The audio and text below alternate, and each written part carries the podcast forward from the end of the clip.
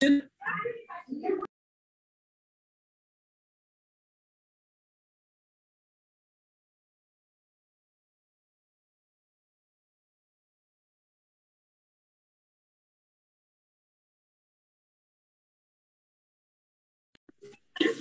you very much. With honorable delegates, before we proceed, I would like to remind you of the following. The virtual sitting constitutes a sitting of the National Council of Provinces. The place of the sitting is deemed to be Cape Town, where the seat of the National Council of Provinces is. Delegates in the virtual sitting enjoy the same powers and privileges that apply in the sitting of the National Council of Provinces. And for the purpose of the quorum, all delegates who are logged onto the virtual platform shall be considered present. Delegates must switch on their videos if they want to speak, and they should ensure that the microphones and the gadgets are muted and must always remain muted unless they are speaking. The interpretation facility is active. Members of the executive, permanent delegates, and others are requested to ensure that the interpretation facility on their gadgets are properly activated to facilitate access to the interpretation services. Any delegate who wishes to speak must use the raise hand function, and any delegate who wishes to raise a point of order should, in terms of, in accordance with Rule 69(3), indicate in terms of which rules he or she is rising. I have also been informed that there will be no notices of motion or motions without notice. Before we proceed to the first order, let me take this opportunity to welcome the ministers and deputy ministers of Home Affairs, Women, Youth and Persons with Disabilities, MCs and all special and permanent delegates to the House. Honorable delegates, and I just want to specially welcome the Ministry of Women, with which we are working very closely in terms of the programs that we are running, but also a special welcome to Honorable Motsoaledi and his deputy also. We will now proceed to the first order. There is the policy debate on budget vote 5 Home Affairs, Appropriation Bill B7 of National Assembly as Section 77 Bill. I will now call upon the Honorable Dr. P. A. Motsoaledi, Minister of Home Affairs, to open the debate. Honorable Motsoaledi, you are welcome.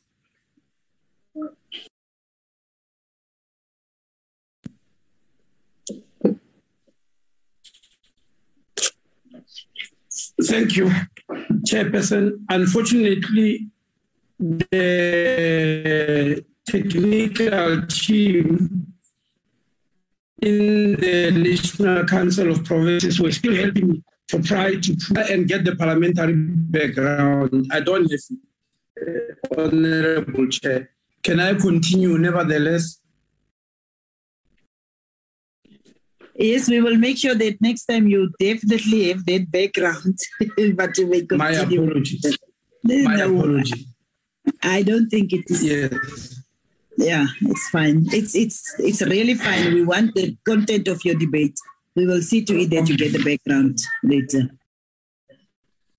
Honourable House Chairperson, my colleague, Deputy Minister of Home Affairs, Honourable Njabulo Nzuza, Honourable Chairperson of Select Committee of Security and Justice, Ms. Shahida Shaikh, Honourable Member of the Select Committee on Security and Justice, and Honourable Members of the National Council of Provinces, the Director General of the Department of Home Affairs, Mr. Tobi Makwadi, the Commissioner of Border Management Authority, Dr. Mike Macias-Pato and his team, the Commissioners of the Independent Electoral Commission, led by Commissioner Janet Love, and the CEO, Mr. Simon Mabolo, the CEO of Government Printing Works, Ms. Alina Fossi and her team, members of the media. Ladies and gentlemen, good afternoon. I have the honor of updating this House on the progress we are making in delivering on the key priorities of the Department of Home Affairs in serving citizens. It is not rocket science to guess that after the long queues in Home Affairs, it should be expected because It is glaring and badly affects all the citizens. It gives me sleepless nights, but also throws me and the department into action. But to take action, one needs to know, understand, and analyze the causes. While the causes are many and varied, I wish to specifically pick up two important ones. If these two are not resolved, then even if the others are severally resolved, it will still make no dent.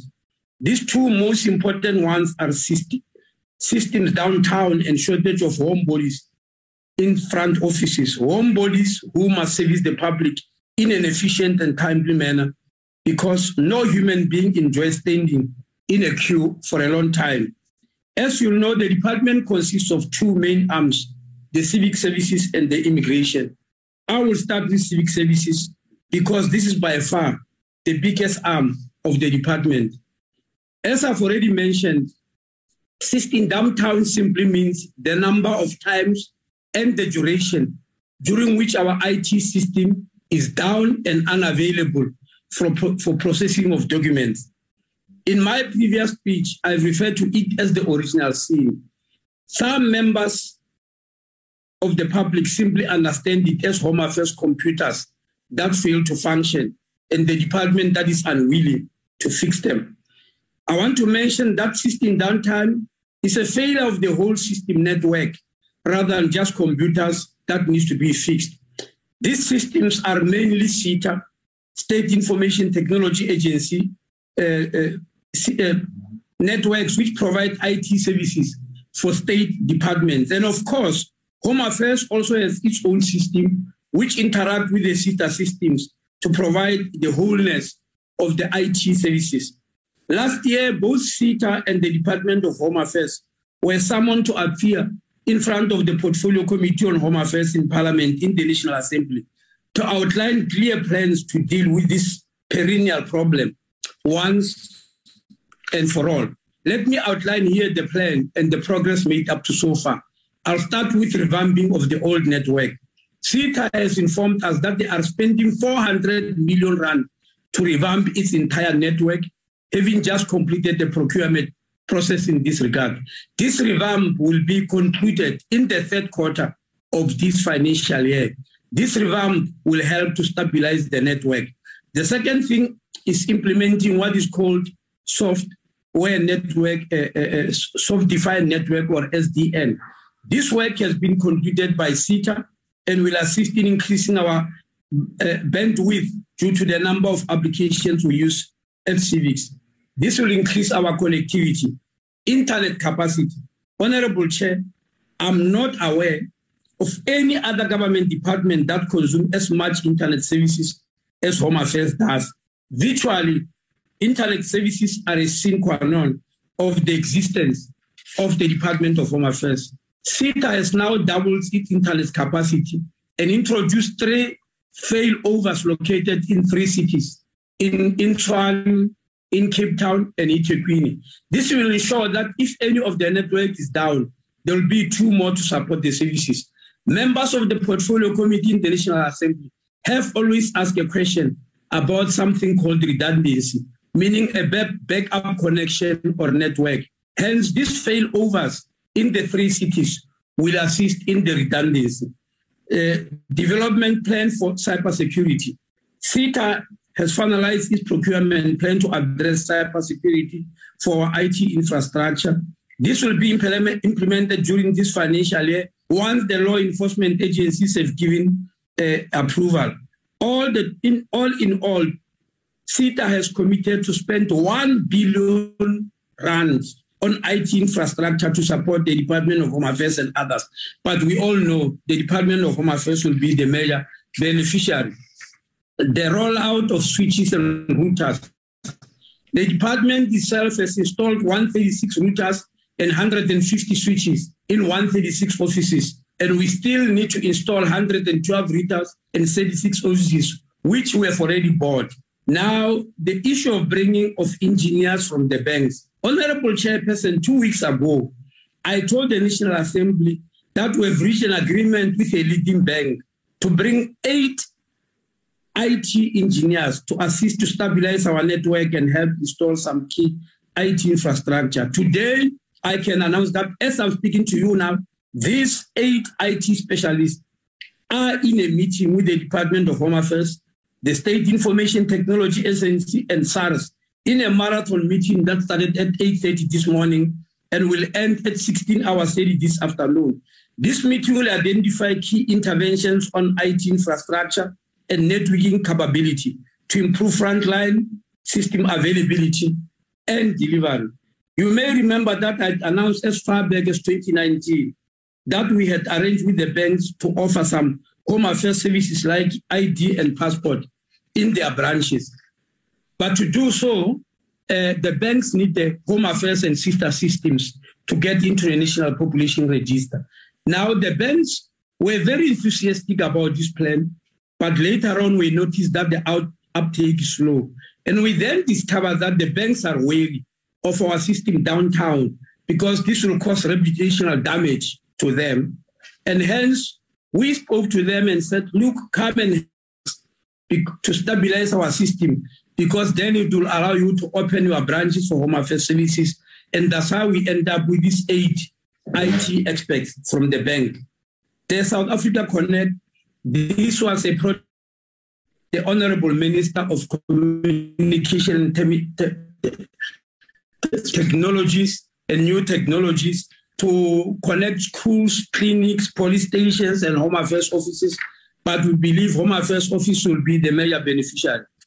The issue of installing generators, apart from downtime due to CETA and home affairs not well chairperson, we also troubled by load shedding. We have installed generators in our 197 modernized offices, but our remaining 215 non-modernized offices, especially in rural areas, are not operational during every load shedding episode, and further increasing the long queues. Then there is the national sketch, which Home Affairs is particularly vulnerable to, cable theft.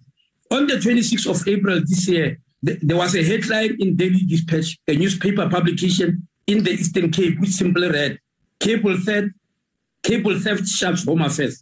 While technicians from SITA were able to resolve this, it took 2 days to install new cables, leaving the entire province of the Eastern Cape unable to access services. Again, and needless to say, members of the public simply believe, there goes Home Affairs computers again. And they express their anger through abusive phone calls and emails and WhatsApp messages. Chairperson, when we encountered this, we deploy mobile trucks to some of these areas affected by the cable theft. But the level of anger is always high. NetJoins is trying their best to deal with this matter, but it's a killer punch to Home Affairs to have cables stolen.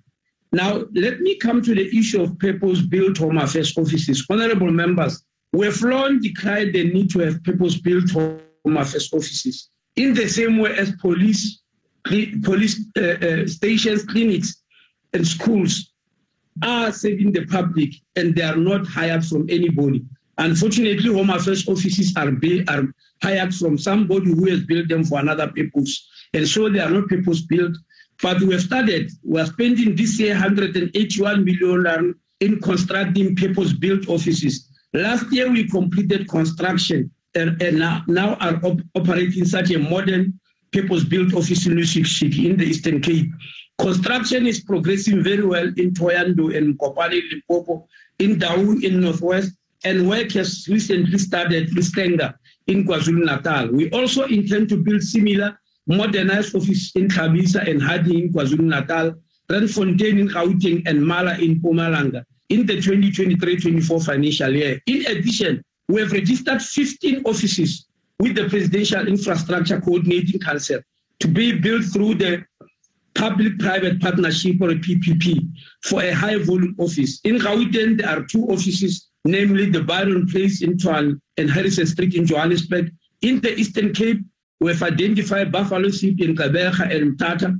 In KwaZulu-Natal, it's Pinetown and Gungudlovu in Mpumalanga, Emalahleni in Mbombela, and in Limpopo is in Polokwane.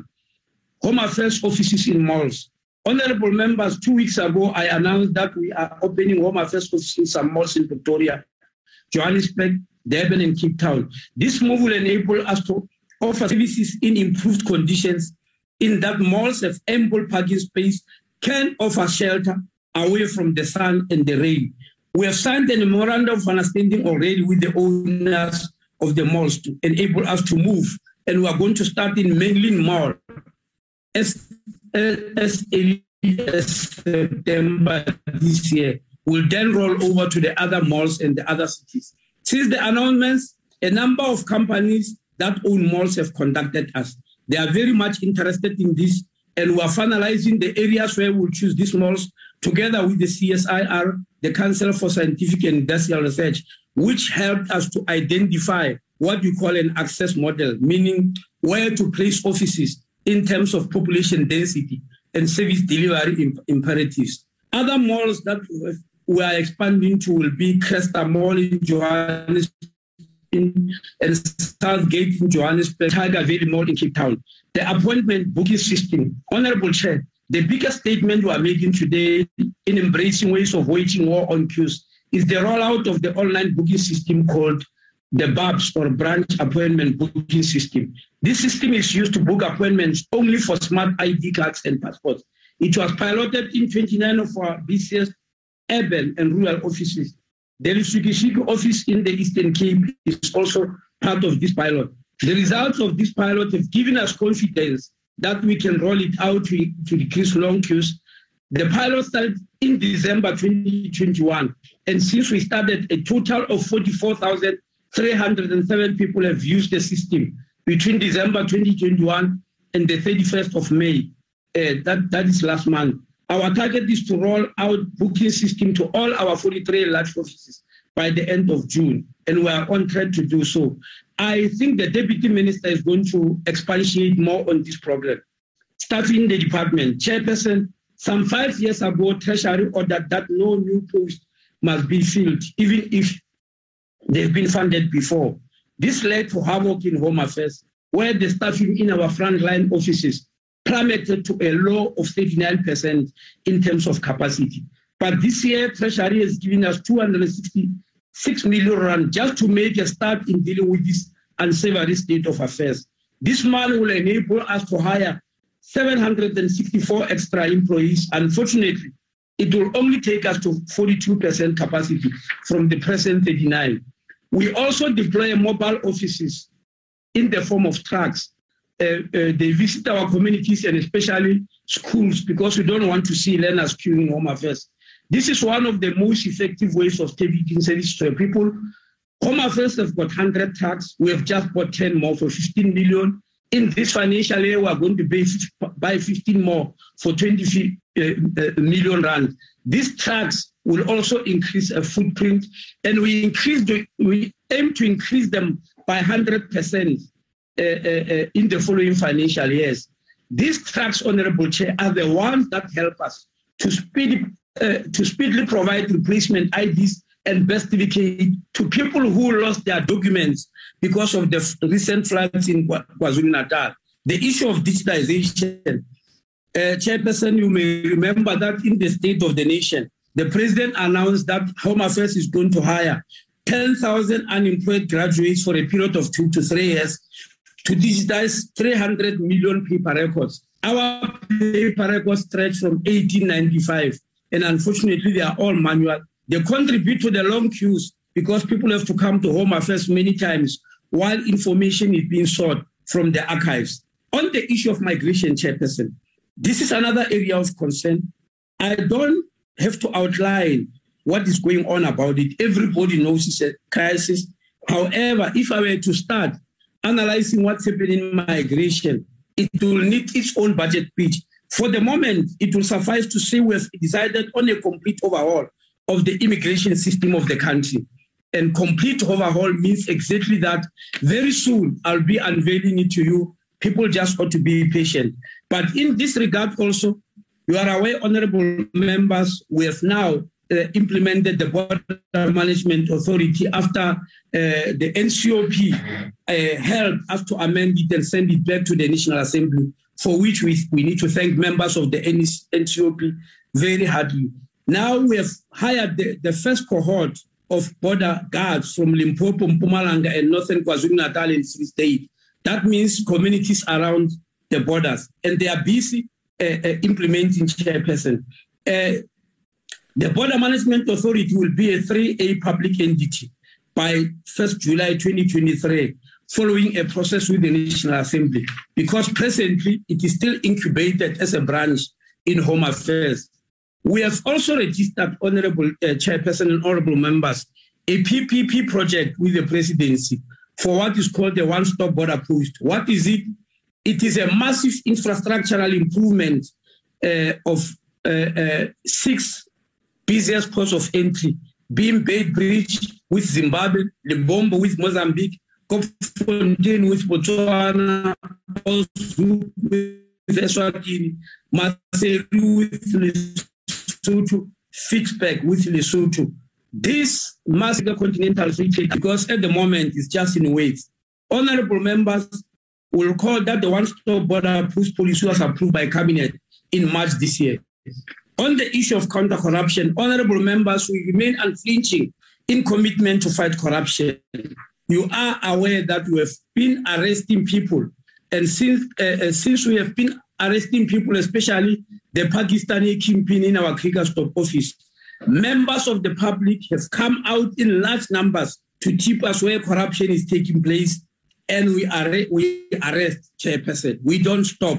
This morning, I can confirm to you that we have just suspended 4 officials working at the Maponya Mall Home Affairs Office in Soweto, who have been found to be linked to the Pakistani kingpin on passport fraud, the kingpin who are arrested on the 24th of August in our Kruger Stop offices. In the coming weeks, we will continue to arrest more people, both foreign nationals and South Africans involved in passport fraud and other forms of identity fraud. The success of this unit has given members of the public a lot of confidence. And this unit, Chair, is not just reactive. It studies our systems and identify loopholes that encourage fraud and other acts of malfeasance and propose appropriate solution. For this reason, we are going to augment the 13 members of this anti-corruption unit with 12 more, who among them will be analysts, will be investigators, and all sorts of skilled people. Chairperson, I wish to present a budget of 9.4 billion rand for the budget vote number 5, Department of Home Affairs, for the consideration of this House. Thank you very much. Thank you very much, Honourable Minister. We are quite within our time. Thank you very much. We are now going to continue with the debate, and we call on the Chairperson and the Select Committee of Justice and Security, Honourable Shaikh, to continue with the debate. Honourable Shaikh, it's over to you. Thank you very much, Chairperson. Can I request that I turn off my video, if I'm allowed, Chairperson? We currently in the Eastern Cape doing oversight work with the Joint Ad Hoc Committee, and I'm a bit concerned about the bandwidth on this side. If you allow me.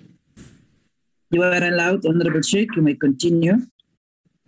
Thank you very much, Honourable Chairperson.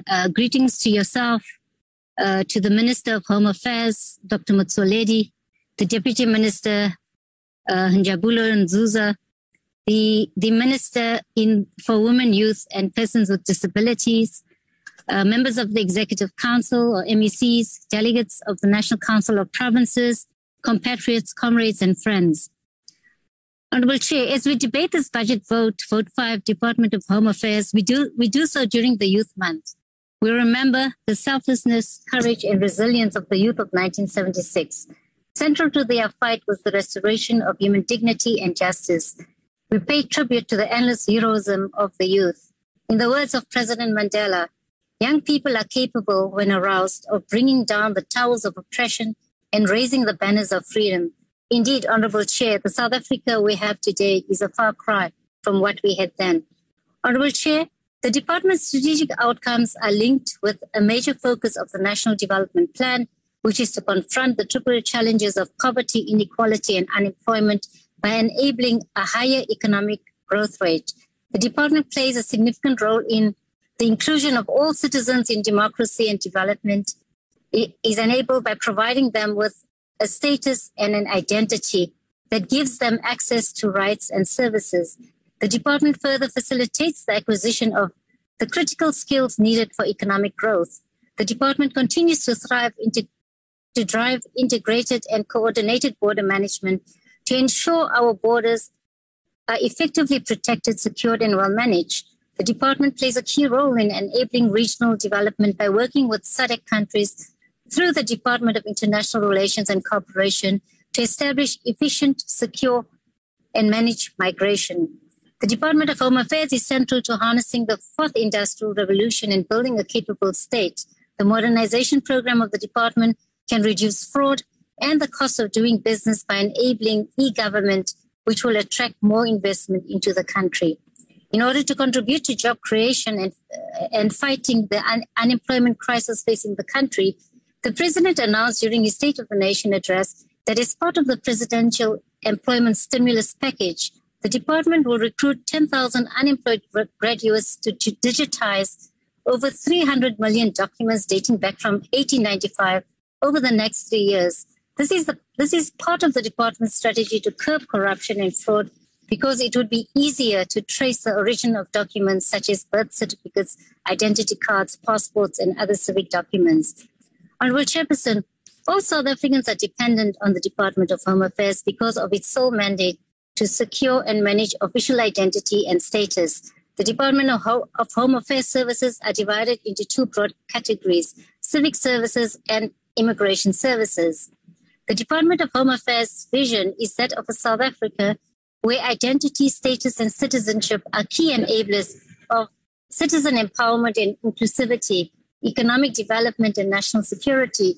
The Department of Home Affairs' mission is to being an efficient and secure custodian of citizenship and civil registration, securely and strategically managing the international migration, efficiently managing asylum seekers and refugees, and efficiently determining and safeguarding the official identity and status of persons. Honourable Chairperson, it is a fact that South Africa has a problem of porous borders. The historical fragmented border management approach has not assisted. The many problems associated with porous borders are trafficking of women and children, the smuggling of drugs, stolen goods, counterfeit goods, and contraband. Counterfeit and the illicit goods trade cause immeasurable harm to our already strained economy, and the local economy suffers the most. The consequence of porous borders in the undermining of the security of a nation and its economic development. Furthermore, no economy can flourish in an insecure environment. In 2013, Cabinet agreed on the establishment of the Border Management Authority, or the BMA.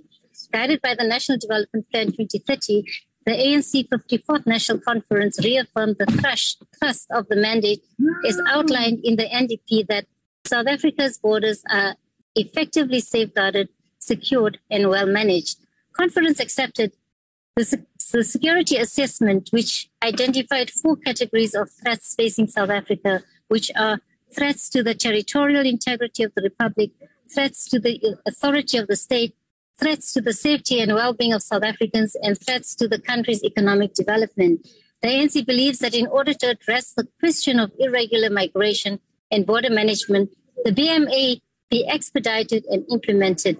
The ANC government took a decision to establish a border management authority to take responsibility for all functions related to the management of our borders in an integrated manner.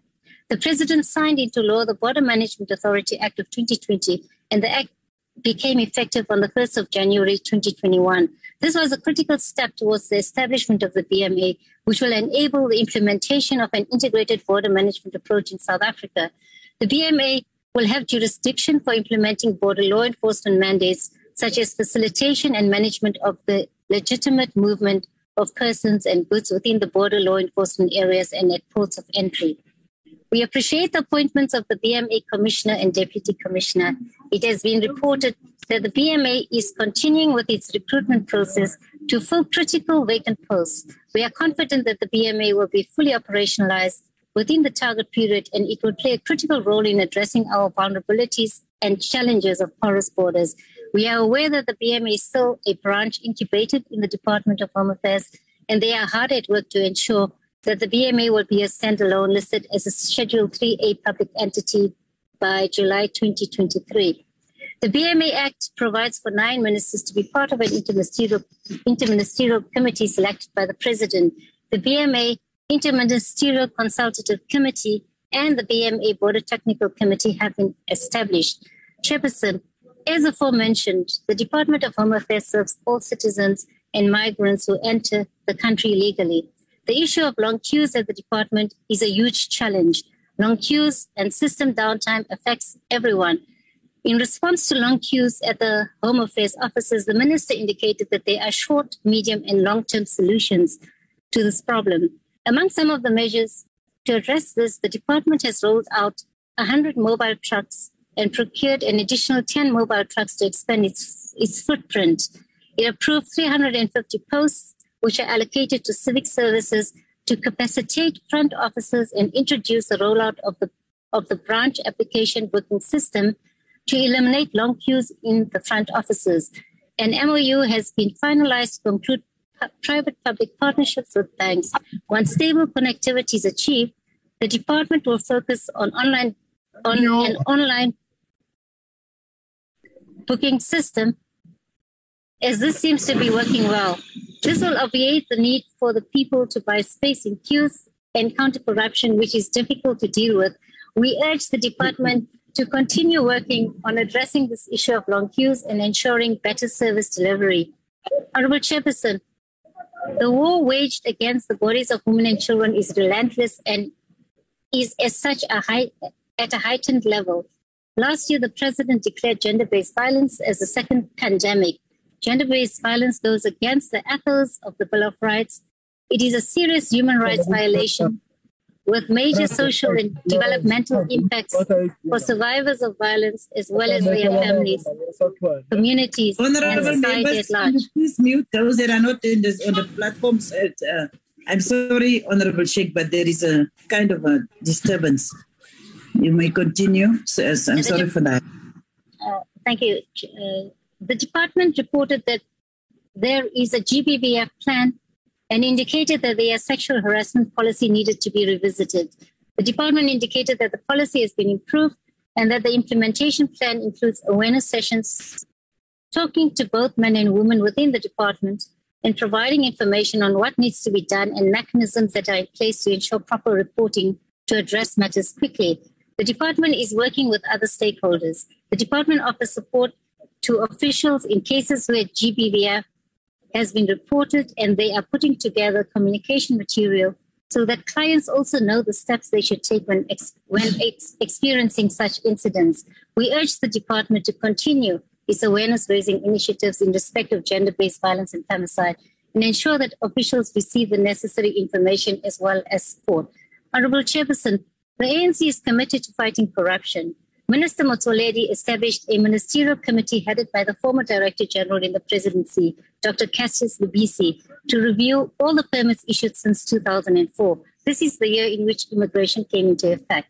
The committee will review various permits, including all the permanent resident permits, business and study visas, identity documents, passports, and birth certificates have high value, and the Department of Home Affairs is under constant attack by local and international criminal syndicates. Cybercrime is also on the rise. The department has over the years committed to strengthening the work of the Counter-Corruption Unit of uprooting fraud, bribery, and corruption inside and outside the system. We have seen some results. In March this year, and as the Minister indicated, a Pakistani kingpin was nabbed in a midnight sting operation in the department's Krugersdorp office. The department reported that it vowed that it would follow up all the members of the passport fraud syndicate, whether foreign nationals or South Africans. A senior Home Affairs official in the White River office in Mpumalanga was arrested together with 4 South African citizens who are part of the passport fraud syndicates. The 4 citizens were transported from Eldorado Park in Gauteng to the Home Affairs office in White River to give up their identities for passport fraud for a measly 500 rand per person. This treasonous act of facilitating identity transfer directly attacks the values and ethos of our Constitution. The successful operation was carried out by the Home Affairs Counter-Corruption Branch, working with other law enforcement agencies, including the South African Police Services, the Hawks, and Crime Intelligence. There are many other reports of the department's efforts in cleaning the decay. We appreciate these efforts and encourage the department to keep doing the good work it does without fear or favor. Regarding convictions, the department works closely with the Hawks. It has been reported that there is a lot of work going on in terms of disciplinary action. However, some cases go to the Labour Court 3 times through the appeal system, which are lengthy and creates further delays. The Minister has indicated that the Counter-Corruption Unit intends filling 12 posts to strengthen the Counter-Corruption Unit. We urge the Department to maximise its efforts to address fraud and corruption and work closely with the relevant law enforcement agencies to ensure that arrests are made speedily. Through its collaborative work with law enforcement agencies and communities, the department should also continue to curb illegal migration. The department should work towards the digitization of all its manual documents and address the challenges it has in respect of IT capacity, which will further contribute towards efficient service delivery in all provinces. The department should find lasting solutions to the filling of vacancies and continue to collaborate with institutions of higher learning and to use interns to fill posts. The department should address this as a matter of urgency, particularly in respect of filling of vacancies of frontline staff. The department should continue to roll out more mobile units, as this will increase the reach of the department, especially in rural areas, and ultimately improve service delivery. Honourable Chairperson, the ANC supports the budget vote, Home Affairs. I thank you very much. Thank you very much, Honourable Shaikh. We continue with the debate, and we call on the Honourable C. Fisser to continue with the debate. Honourable Karen Fisser.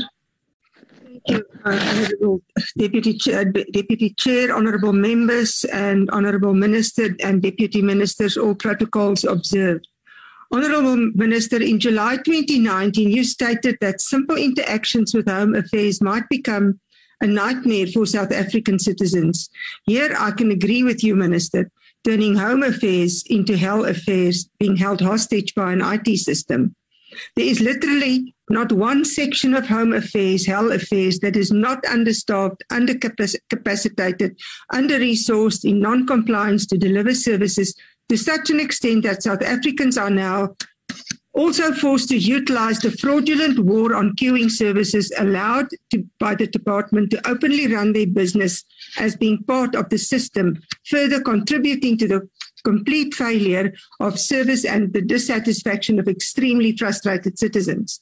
Fragile, aged and disabled citizens who are not being able to fight your war on long queuing, Hell Affairs, nightmare experiences repetitively without receiving the documents required from the department equals inhumanity. Recently, it was published how intellectual disabled learners from the Itumeleng School in Gauteng have been struggling to get their IDs from Home Affairs for years. An 18-year-old student of this school came first in an in-house athletics competition, but is unable to compete provincially or nationally because she cannot present the needed documents. Home Affairs turned their lives into Hell Affairs. Although Home Affairs website provides a list of 12 banks where smart ID cards can be processed, this service is only available from one bank in Cape Town. Phoning the other banks to establish if smart ID cards can be obtained from them, it was confirmed that the plan could not be successfully implemented by the department.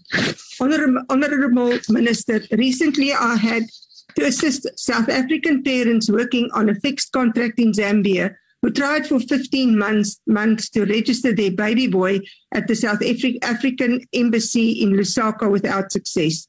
The Department of Home Affairs officials operating within the embassy were dragging their feet for 15 months, sending them from pillar to post, not following the processes as appears for birth registrations on your website. Most of the time, these officials were not even at office for a set appointment. Instead, the officials referred them to the Zambian offices of birth registrations, whilst Zambian legislation only allows birth registrations of babies born in Zambia from Zambian citizens. On their return to South Africa, the Zambian authorities refused to let the child return with the parents and threatened to place the child in an orphanage.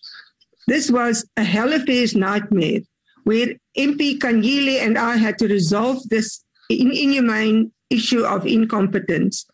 Mr. Thomas Sigama, Deputy General Director General at Home Affairs, stated in the media that parents should register their children within 30 days of birth, of which most parents proudly want to comply with, but listening to the hell parents go through to get a birth registration done is impossible and boils down to incompetence of management. Queries submitted to the department spokesperson are only that the department is working on it, but no further responses received to any follow-ups thereafter. Haniki Georgina Stradum was adopted by her biological father after her biological mother signed her off after a court judgment in 2018.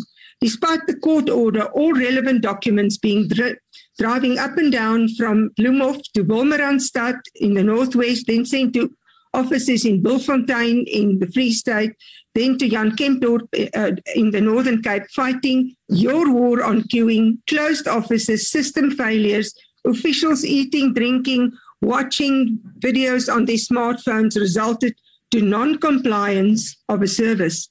A hell of a nightmare still ongoing, leaving this young girl in an identity crisis with legal implications explaining why her surname differs from that of her parents because she is not entitled to receive the services of Home Affairs, Health Affairs. Honourable Minister, the Department has a constitutional and statutory mandate to provide services to the public, including birth registration, identity documentation, immigration status, citizenship, death certificates, and much more. This is the Department's job. Citizens approach Home Affairs officers, not requesting a favour from them, but exercising their right and complying within the said legislation of the land. Citizens of South Africa are entitled to efficient and transparent services of Home Affairs. Sadly, we must concede that the Department of Home Affairs is failing the citizens of South Africa, within every service and in every office truly creating anger in frustrated citizens. We must acknowledge the collapse of the Department of Home Affairs, as much as we do the collapse of ANC-run municipalities in South Africa. I thank you. Thank you, Honourable Fisser. We continue and we call on Honourable Muletsane to continue with the debate. Honourable. Thank you, Chairperson. Let me apologize for not switching on my video as I'm standing in for Honorable Zandamela. Chairperson, the economic freedom fighters reject the proposed budget vote for the Department of Home Affairs.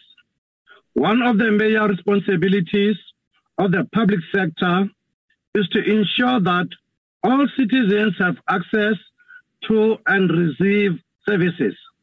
Yet, despite its numerous regional offices spread across the country, this department has not been effective in the performance of functions such as the regulation of migration, registration of births, marriages and deaths, and the issuing of identity documents and passports.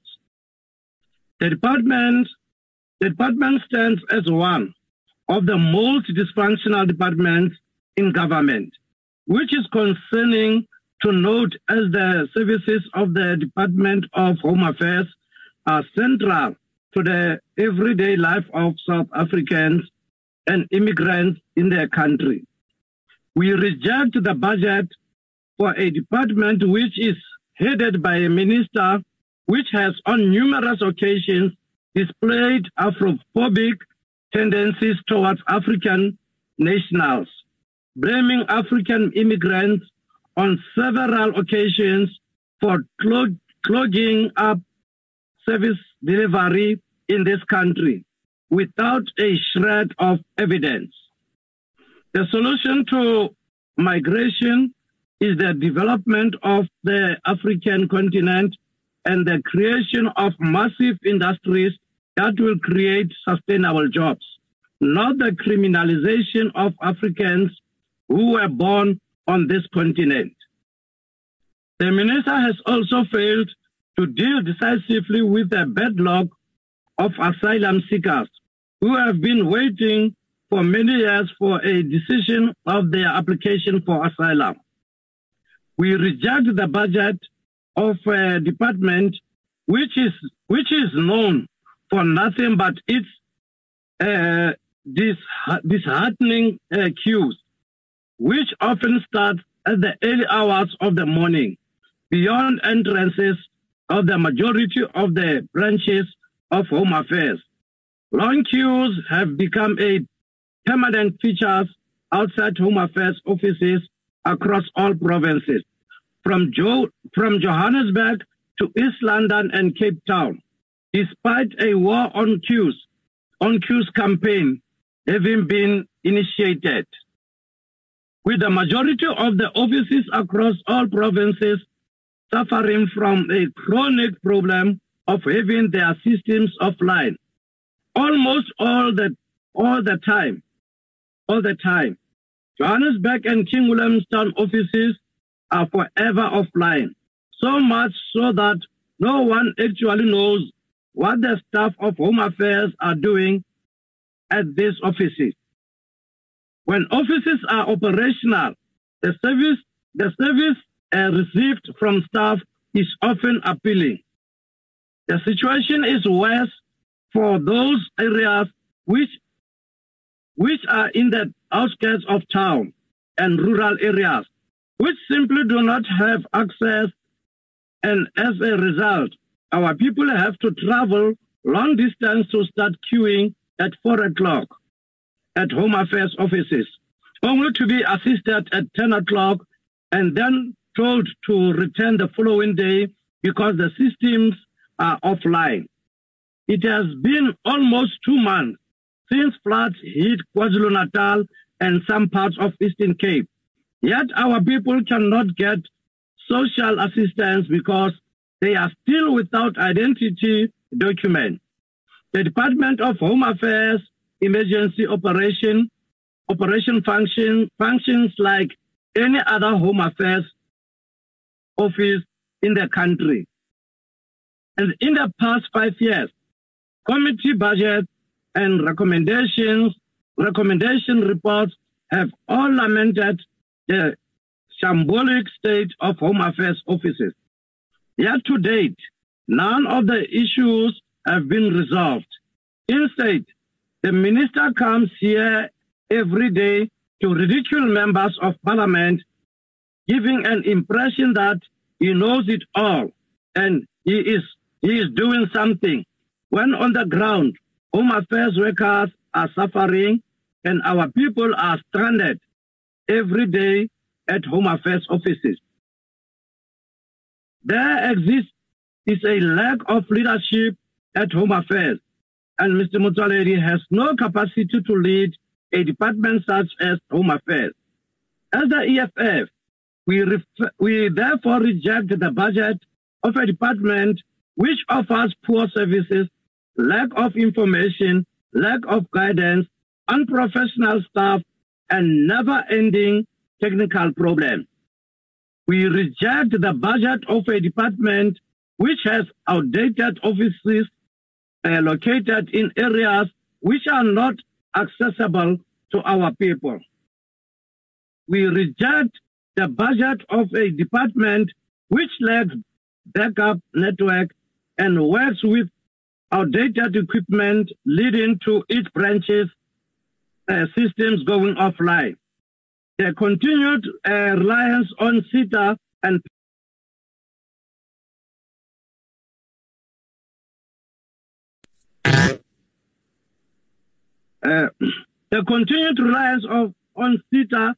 public works without a solution in sight is a sign of the collective incompetence of the ruling party. CETA prides itself on being the government's biggest consumer of IT goods and services because it relies on contractors who inflate prices and do poor work. Chairperson, we reject the budget of the hopeless state of department, which year after year remains the laughingstock of civil service. Honorable Mutshani, we are continuing We are now calling on the Deputy Minister of Home Affairs, the Honourable Nzuza, to continue with the debate. Honourable Chairperson, Minister of Home Affairs, Dr. Aaron Motsoaledi, Ministers and Deputy Ministers present, Chairperson of the Select Committee on Security and Justice, members of the Select Committee on Security and Justice, the Director General of the Department of Home Affairs and the Management Team, BMA Commissioners, fellow South Africans. It gives us great pleasure and honor to join the policy debate for Budget Vote 5 Home Affairs. Chair, these debates are crucial for us as a department to share what the resources allocated to the Department of Home Affairs are able to do in improving the lives of the people. It is through such debates where we get a platform on what we intend to do with the resources and what we were able to do with the resources allocated to us in the previous years. The Department of Home Affairs carries the responsibility to ensure that no South African under any circumstances suffers the scandal of invisibility. This we do by managing citizenship and civic registration. Chairperson, our commitment, resolve and ability to respond even in times of crisis was put to the test during the floods that ravaged KZN, Eastern Cape, and other parts of our country. The Department of Home Affairs responded to this crisis by deploying 9 mobile units, which have serviced 41 sites. We have serviced 2,224 citizens for smart ID card applications and issued 349 birth certificates on the spot. The reissue of both smart ID cards and birth certificates were at no cost to citizens, understanding that this was a disaster situation.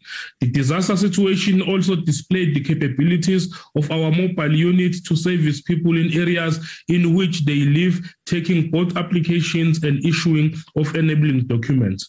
We are currently operating a fleet of 100 mobile units, which also provide support to high-volume offices and offices under distress. In the past financial year, the budget allowed us to visit 2,056 sites. This fleet has also been able to service 131,164 clients and school learners with smart ID card applications in the 21-22 financial year.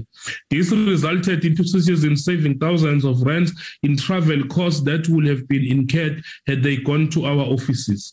The 2021-22 budget allowed us to procure additional 10 mobile units which are ready for deployment. We will be procuring a further 15 of these mobile units in the 22-23 financial year. Through the mobile units, we are better placed to reach out to areas where there is little or no Home Affairs footprint, especially in rural and remote areas. The mobile units are also the backbone of our school smart ID campaign, which has benefited both urban and rural schools. Using mobile units, we have been able to target learners, ensuring that South African learners doing grade 12 sit for their examinations already in possession of smart ID cards. We have now also placed focus on grade 11, which saw the number of learners starting grade 12 without identity documents reduced from 8,186 in 2020 to only 2,560 in the 21 academic year. In the period, we visited 1,011 schools working in partnership with the Department of Basic Education. The additional mobile units purchased and the ones to be purchased in the new financial year will extend our reach and greatly enhance our school ID campaigns. Those who reject the budget are therefore rejecting our ability to go further and advance in servicing children in schools. Chairperson, the 2021-22 budget allowed us to issue a total of 2,369,172 smart ID cards. This will not have been able to do if we are forever offline. Figures are more accurate than perception. With this, we did surpassing the target of 1.6 million. This was despite the limitations imposed on operations by the COVID-19 pandemic and its management and preventative measures. Of the smart ID cards issued, 966,068 were for first-time applicants, comprising mainly of the youth. It is a significant improvement compared to the 622,000 issued to first-time applicants in the previous financial year.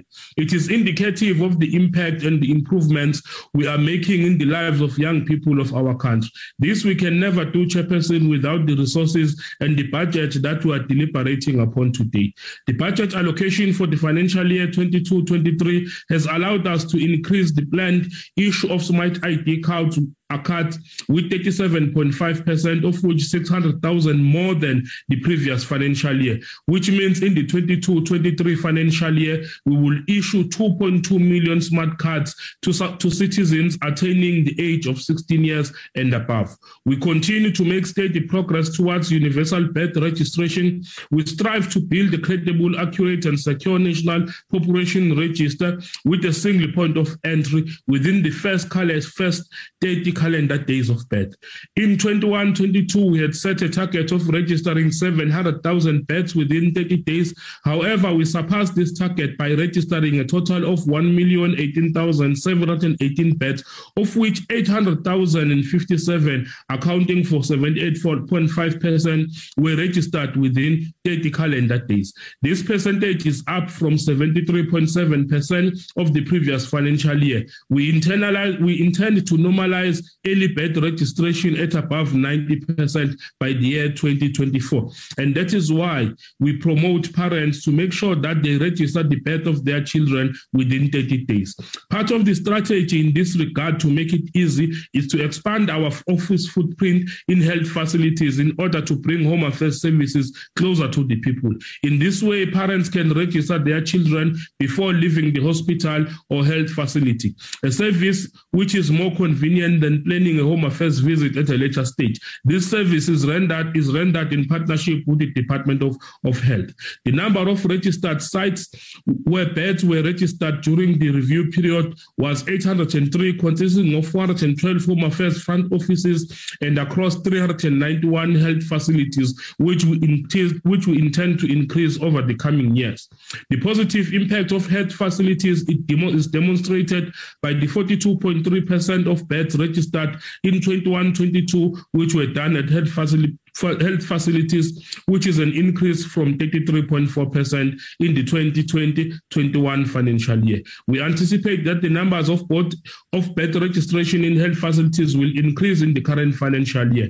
Our clients, Chair, need customized and personalized services due to the unique nature of their needs. Hence, our technology must respond to the unique needs. We have clients with names that have special characters, fingerprints that are damaged by the years of physical labor, amputees due to medical or accidents, and many other challenges. It is our duty to ensure that our system responds to such individuals irrespective of their challenges. Hence, we continue to enhance our technology to have multimodal biometrics like facial recognition. The 22-23 budget will see us exploring new ways to better service citizens. We will procure kiosks that will allow clients to self-service for passports and smart ID applications and reprint birth, marriage, and death certificates, making it easier to access our services. The kiosk will be designed in a manner that will require authentication through biometrics and will be located in strategic areas to allow access even after office hours or weekends. The self-kiosk will usher a new era in the manner in which we service our clients. The recently piloted branch appointment booking system is proving to be the solution in as far as dealing with the management of queues. The branch appointment booking system can be accessed by clients through the Home Affairs website and is web-based. It provides citizens with the ability to book dates and time slots for their choice and is linked to the National Population Register for additional security. The rollout of the system will follow a phased approach, and 43 large offices will have the system by 30 June 22, 120 medium offices will have the system by 31 October 2022, and 34 small offices by November 2022, and the remaining will continue as walk-in services. Chairperson, we have the responsibility to ensure that the budget is managed in a responsible manner that is free of corruption. The budget must do what it is meant for and that derives value for money. We are pleased that the department achieved an unqualified audit result in respect of the 2020-21 financial year.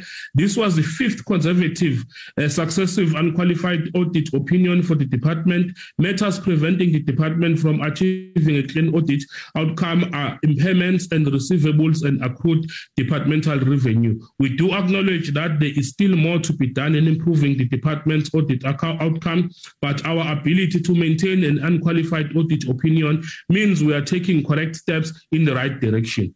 Through our collective commitment and resilience, I believe that the vision of a modern, secure Department of Home Affairs that strategically delivers its full constitutional mandate is within reach. I would like to further thank the chairperson and members of the select committee for the work they continue to do with us and for the guidance on key strategic issues. Through your valuable guidance, together we can build a future-fit Home Affairs. I thank you, Chair. Thank you very much, Honourable Deputy Minister. We will now call on the Honourable Barbara Bartlett to continue with the debate. Thank you, Honourable Chairperson. Good afternoon, Honourable Chairperson, Ministers and Deputy Ministers, Members of Parliament, fellow South Africans. Dignity has come to display three elements of constitutional education post-World War II. Firstly, the ontological element, which entails that human beings have equal inherent human dignity that cannot be weighed or diminished. Secondly, Honourable Chairperson, the element being the claim that inherent human dignity has to be recognised and respected. Thirdly, Chair, the limited state claim as a third element, which entails that states have a positive obligation to progressively realise human dignity through a mechanism of socio-economical rights. Section 10 of the Constitution entails that everyone has inherent dignity and the right to have dignity respected and protected, Chair. Human dignity is a central value of the objective normative value system established by the Constitution. A person's identity is inextricably linked to the human right dignity. The core mandate of the Department ensures the realization of this right, which is to secure and confirm our identity and citizenship. Securing the identity and status of every citizen, Chair, as part of our journey towards socio-economic transformation and the restoration of the dignity of citizens in line with the Constitution of the Republic of South Africa. Honourable Chair, the Department of Home Affairs touches the lives of citizens from the cradle to the grave, starting with the registration of infants within 30 days of birth. After birth certificates, the Department issues identity documents which enable citizens to do various transactions, like opening an account, applying for a business license, or registering for a course. Secure documents like passports also ensure our people are treated with respect, even when they travel outside of the country. When people enter into marriages or civil unions, the Department is involved. Finally, when people die, their deaths are registered. The civic arm of Home Affairs is the biggest and the most active. For any individual to live a stable, productive, trouble-free, and beneficial life within the confines of the laws of the country, such an individual needs the services of Home Affairs at least 3 times within their lifetime. Honourable Chairperson, one of the priorities of the ANC government is to build a capable and environmental state. A capable state is necessary for effective service delivery and guides economic development. A developmental state must be capable of leading, guiding, and mobilizing all social partners towards achieving national objectives and goals. Honourable Chairperson, the Citizen Affairs branch is responsible for providing secure, efficient, and accessible services and documents to citizens and lawful residents. It ensures that entry to the population register happens within 30 days of a child's birth. It maintains the number of smart identity cards and has a target of 3 million per year. It also targets to issue 90% of machine-readable adult passports through the new life capture process within 13 working days. Honourable Chairperson, one of the long-standing priorities has been to clean up the National Population Register, the NPR, which continues, for historical reasons, to contain significant encourages. One of the key approaches to clean up the NPR has been to persuade all parents to register their children within 30 days. of birth. To optimize birth registration, the department continues to improve connectivity at the health centers through its increased footprint plan. The committee has recommended that the department connect more hospitals to ensure that more births are registered at hospitals. This will assist with cutting long queues at the Department of Home Affairs offices. Honourable Chair, during his State of the Nation address, our Honourable President Cyril Ramaphosa announced that 10,000 unemployed youth will be hired to take on the enormous task of inputting the records on the department's system. This is part of the presidential employment stimulus. With 10,000 people working on this, the department believes that it will have records within 2 to 3 years. It has been reported that there are more than 300 million paper records dating back to the 18th. This is an indication that the Department of Home Affairs is ripe.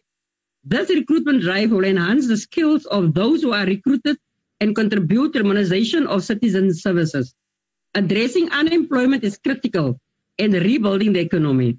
Honourable Chair, more than 222 billion rand has been requested from National Treasury for this project to cover equipment and salaries. The minister has indicated that this is not an internship program, but rather a recruitment drive open to all unemployed young people with IT qualifications. We look forward to seeing this. The triple challenges of inequality, poverty and unemployment must be addressed with urgency.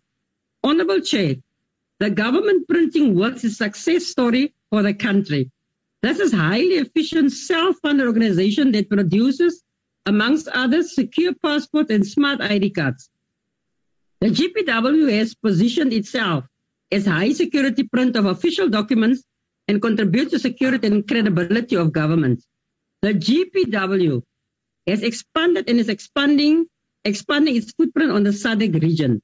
For instance, the Namibian Ministry of Home Affairs and Immigration visited GPW on the 14th and 15th of March 2022. The targeted products were birth certificates. Has been included marriage certificates and death certificates. A new product, refugee permit, has been included in portfolio. 60,000 copies of Namibian birth certificates have been produced and were delivered to Namibia in April 2022. The GPW works with a Swatini University, the Examinations Council of Swatini, Somalia, Kenya government, press, DRC, Ethiopia, and Lesotho. This must be applauded. Honourable Chairperson, the natural disaster which befell the people of KZN and Eastern Cape could not have come at a worse time. The ravages of the COVID-19 pandemic and impact of the July unrest still affect many people. Deputy Minister Nzuza and KwaZulu-Natal Premier Sikalala handed over enabling documents to people who were affected by the floods in the province. The rationale was to ensure that those affected by the floods are able to access basic services such as banking and social services. This was to ensure that the communities reclaim their lives and return to normality. The Department of Home Affairs also deployed mobile units in order to receive applications for enabling documents such as IRIS and birth certificates, which were lost as a result of the disaster. Honourable Chair, the reissuing of birth and death certificates came at no cost to the affected communities. This must be applauded. Regarding the challenge of long queues, it has been reported that SITA has informed the department that they are spending 400 million rand, revamping its entire network, having just completed a procurement process in that regard. This revamp will be concluded in the third quarter of this financial year. It has also been reported that SITA has doubled the internet capacity and introduced 3 followers located in 3 cities, namely Tshwane, Cape Town, and Chikwini. This will ensure that if any of the network is down, there will be 2 to support our services. Minister has also indicated that the department will be bringing in 8 IT engineers from the banking sector. Honourable Chair, we will be monitoring this and other developments. Creating a better life for all is a priority of the ANC. Honourable Chairperson, the ANC supports the budget vote. I thank you, Honourable Chair. Thank you very much, Honourable Bartlett. We are continuing and we call on the Honourable Isaac Sileko to continue with the debate. Honourable Sileko.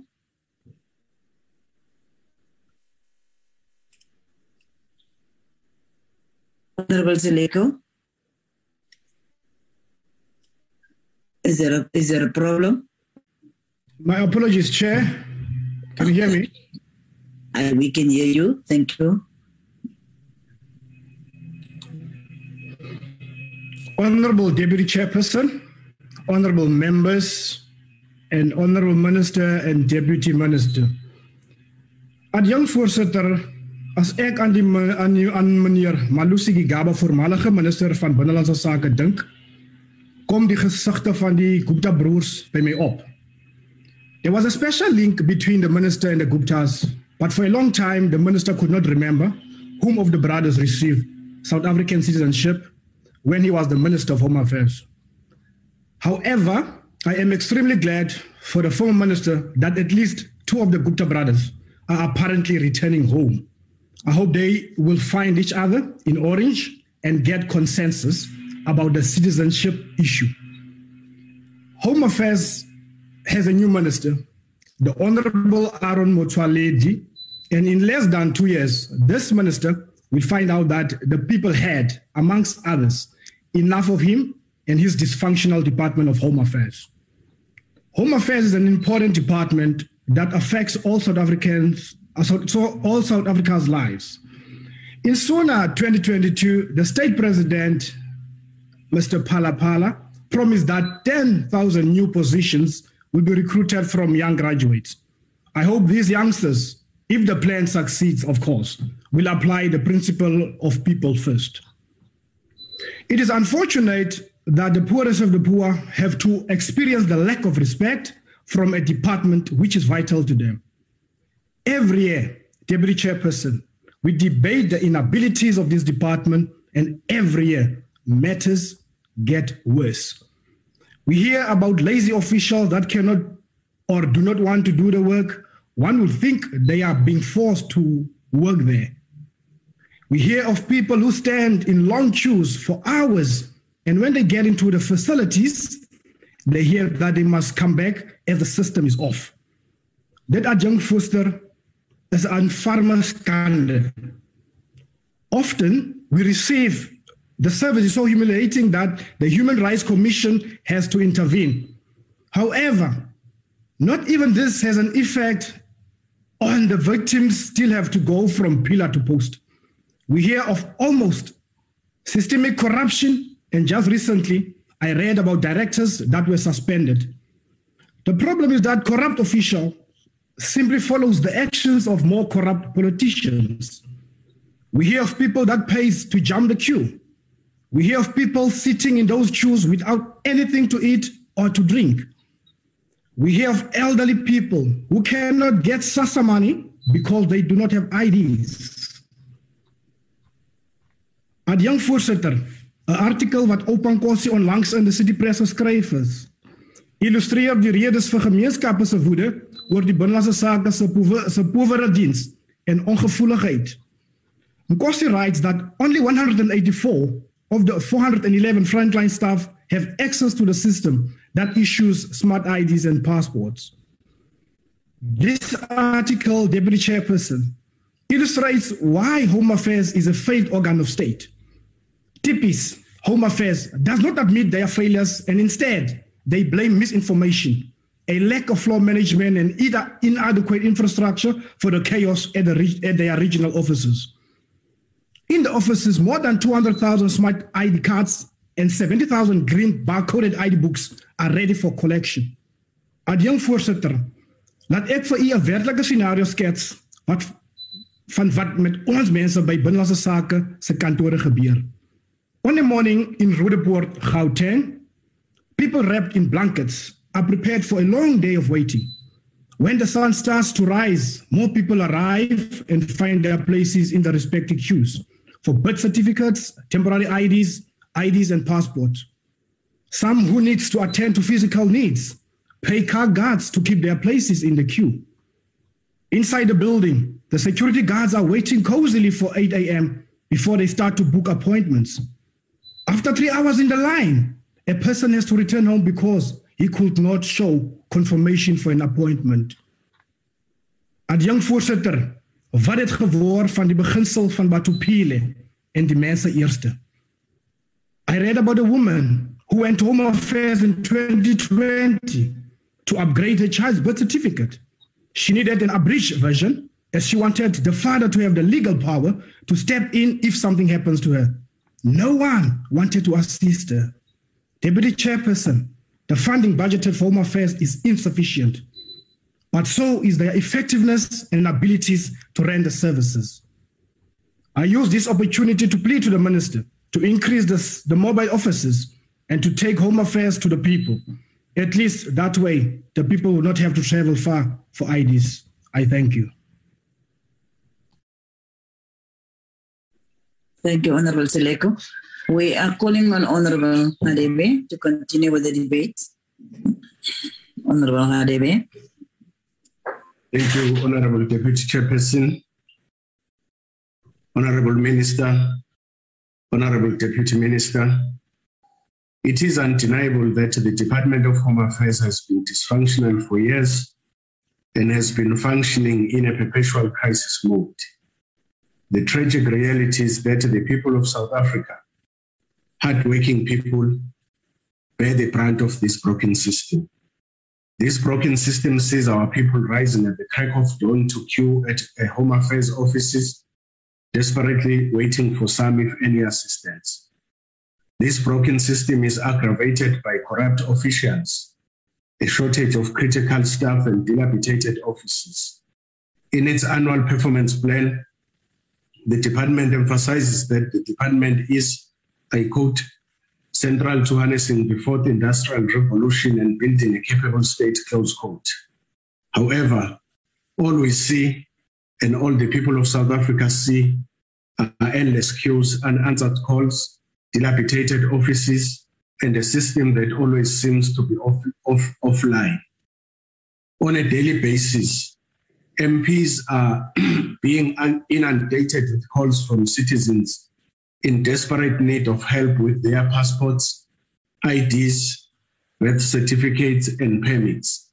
We have become the admin officers of this department, and we continue to see this department further falling apart. The IFP, however, believes that the biggest crisis the department faces is an immigration crisis. The current manual asylum seeker system has been abused and riddled with corruption and fraud. It seems that the corruption is endemic, and the Border Management Authority, being hailed as the so-called solution, will not only cost us millions to implement, but it will also take years to become fully operational. This immigration crisis and our government's deep failure to manage our borders in a cooperative manner has seen citizens being pitted against non-citizens, the rise of xenophobia, and has destabilized communities. This is all directly due to a dysfunctional department and failing government. It is time for our government to table to the nation a plan of action to fix our immigration system to ease the legitimate concerns South Africans are raising.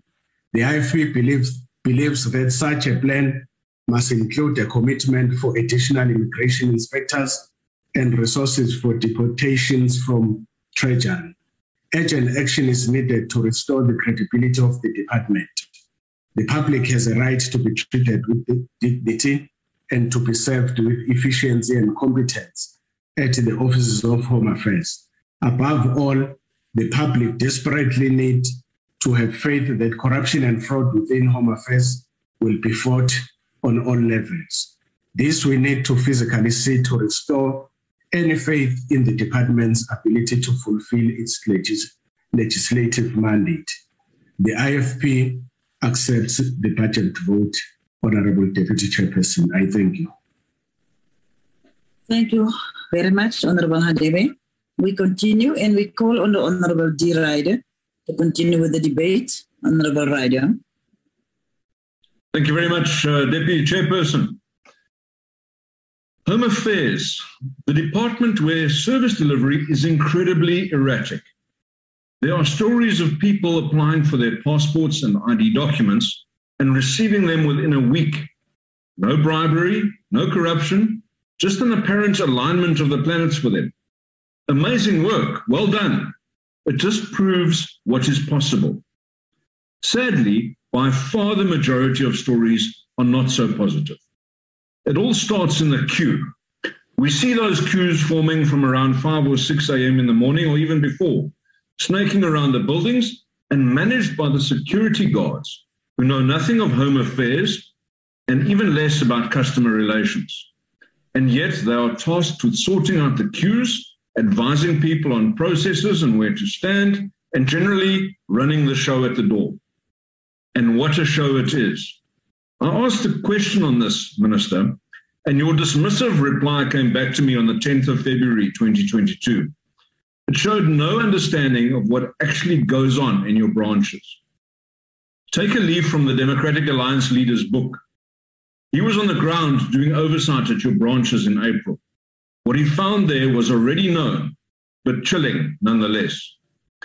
I urge you, Minister, to pick up yesterday's Sowetan newspaper, which covers the story of a man who tried to get service from Home Affairs in his hometown, East London, and received no assistance. He travelled with his wife to Pretoria, where they hoped to get better service. Instead, the man, who is a priest, was met with aggression from the security guard who was manning the door. He explained that he had applied and paid the appropriate fees and yet had not received the document that he needed. He was not helped. And when he attempted to get past to see a staff member, he was assaulted.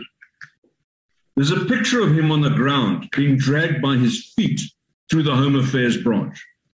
Is this the dignity with which your own citizens are treated, Minister Motsoaledi, the people who elected you? It's no wonder that many foreigners who have to visit Home Affairs just give up and take their chances as so-called illegal immigrants. Your staff see them as nothing more than an ATM, and they are treated despicably. If you want to look at the root cause of xenophobia, just listen to the Minister of Home Affairs' obsession with naming the nationalities of the people being arrested, as if their nationality itself is a determinant of their criminality. There has been an outcry about the Irish airline who asked people to prove themselves to be valid South Africans by talking Afrikaans. We should not be castigating the airline, however misguided you might think they are. We should be asking ourselves, why was this even necessary? The answer is plain. Home Affairs has been internationally recognized as a joke, and the validity of South African passports questionable due to the rampant corruption in this department. The Minister spoke this afternoon about connectivity and information technology, and yet he neglected to comment on the protracted downtime of the government printing works, whose website had a massive impact on the communication of laws, regulations, and other gazetted items, potentially making these open to dispute. Where are all the skills, Minister? Your department's wage bill indicates that you should have the top IT experts in the country working for you. Deputy Minister Nzuza, I just want to make the point, Deputy Minister, that having a mobile office is only worth bragging about if people who you're supposed to be serving know where and when those mobile units will be. The irregularity of visits, combined with the continuous unavailability of drivers, has turned this service into a game of chance, with the odds stacked against the man that your government has put in the street. Program 2 of this budget is called Citizens Affairs. I draw the House's attention to the fact that the budget shrinks by an average of 5.5% per year over the next 3 years. The message to South Africans is clear. The ANC government are not servicing your needs now, and they are providing less money going forward, so that the service levels get even worse. Honourable Bartlett told us what a capable state is. It's quite clear that we currently don't have one. So whichever way you look at it, any funding given to this department should be condemned until there is a strong political will to step in and fix the mess that the ANC has created. As the Democratic Alliance prepares to take over government in South Africa, we have been developing a set of formal policies. So once again, I draw the attention of voters to the Democratic Alliance's recently released migration policy. It's a clear path to fixing this mess. We'll start doing this come 2024. Thank you, Deputy Chair.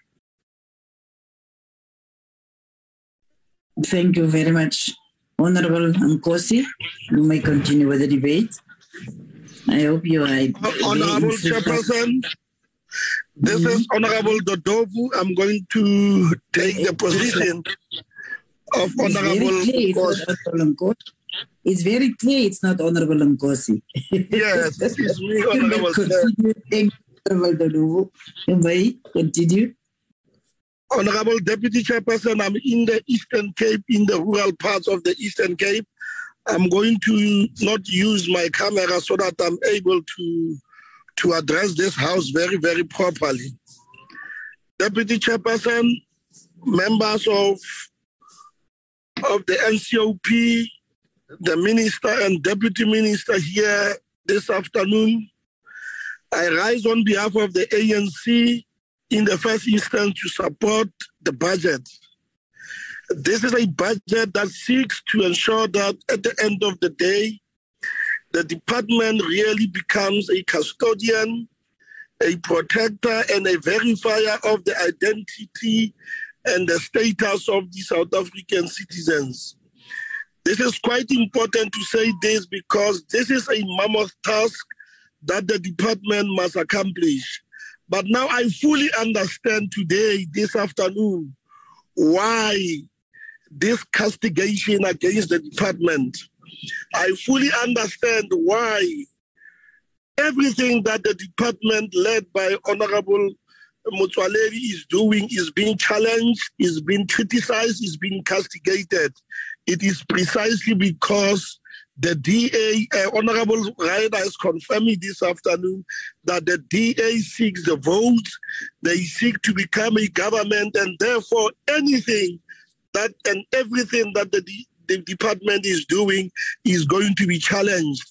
Because in that way, for me, he seeks votes like a predator at the smell of blood. They want to attract the voters because they use this trumpet of attacking everything that the department is doing, despite acknowledging the fact that there are serious challenges that the department is confronting and that the department is doing quite well to ameliorate the situation that we find ourselves in. Now, at this time, Honorable Chairperson, under the guidance and leadership of Honorable Motsoaledi, I think the department is resolute. I think the department is positioned. I think the department is ready to ensure that we address all the challenges and the problems that are affecting us, be it the long queues that are experienced in our offices of Home Affairs, be it the issue of illegal immigrants that we have in our country, be it corruption. And for the very fact that there are senior officials who are being arrested in the department, it is precisely because of the work that the minister is doing to ensure that we uproot corruption and all of its manifestations. And this is very, very good. And we are saying that the minister must stand up and address an important issue of overcrowding and long queues in the offices. This is an important matter, and this budget seeks to attend to that, and I want to sincerely implore on this department to ensure that we truly, in a very genuine way, address this issue of long queues in our offices. But at the same time, the minister has carried the bull by his horns by ensuring that he speaks openly in a very articulate way about the problems of illegal immigrants. And some of these illegal immigrants, Honorable Chair, we must say it, some of them commit crime in our country, some of them open businesses illegally, some of them perpetuate the issue of drugs that we see in our society. Not all of them. Not all of them, I must say, Honorable Chairperson, like some members inclined us to believe. Some of them are doing these things, and the Honorable Minister is at the forefront of this campaign, is at the forefront of ensuring that everybody who lives in South Africa is recorded, is registered, is known. And for me, this is quite important. It's a process that is going to take some time as a country to deal with. But having a minister like Honorable Motsoaledi, we are quite confident that is going to make an indelible contribution, that is going to make an impact in terms of addressing this particular issue. And I'm surprised to hear Honorable Silegu speaking in the way that he's speaking. I think he has developed a functional blindness on his own defects. For him to stand up and criticize without bringing solutions to the problems that he and me and the minister are seeing as South Africans, I think he's going down. And our view is that we need to continue to attend to these particular issues, Honorable Chairperson. Honorable Chair, the ANC in its January 8th statement has set out clear priorities for all ANC members and South Africans in terms of what needs to be done this year. Among those priorities is to defend our democratic gains against attempts to undermine our constitution, as well as the order that we find ourselves in, to build a capable state, as Honorable Bartlett has eloquently said it, to ensure that we are effective, we are ethical, and that we drive the implementation of transformation agenda in the way that is going to inspire confidence. And when you compare the situation that is obtained today, Honorable Chair, and the situation that obtained in the past, you can see that there are a lot of changes that have been effected over a period of time in the Department of Home Affairs.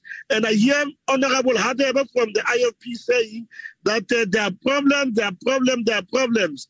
And I wonder at the time that his leader, Chief Mangosuthu Buthelezi, was the Minister of Home Affairs, were these problems not obtained, because most of these problems started at that particular time. But because we are not here for a blame game, Honorable Chair, we are here seeking solutions to the many challenges that are facing us. We will not be deterred, we will not be defocused, we shall be resolute in our conviction to ensure that we attend to these particular issues. Now, I implore the minister this afternoon, as the ANC, that we need to go all out and resolve all the problems that are afflicting the department itself. The issues of administration, the issues of filling the key positions within the administration are very, very much fundamental. The department must also go and attend to all the financial situations that are obtained. Develop a very clear-cut corruption plan within the department, because it is that problem that demeans and defocuses the department. Whether it is corruption in relation to the ID documents, whether it is corruption in relation to allowing immigrants, illegal immigrants in our country, whether it is corruption in relation to bribery and any other form of corruption, it must be attended to. And our respective view as the ANC is that the minister, with the little budget that he has, he must focus the attention of the department in the realization of that particular goal. We are also happy as the ANC, Honorable Chairperson, that we have finalized ultimately the legislation on border management. I think this border management will help to ensure that the work of government is done in a coordinated way, it is done in an interdepartmental way, it is done in an intergovernmental way, because that is what is important, that all stakeholders in unison, in one direction, must focus in ensuring that we protect our borders. All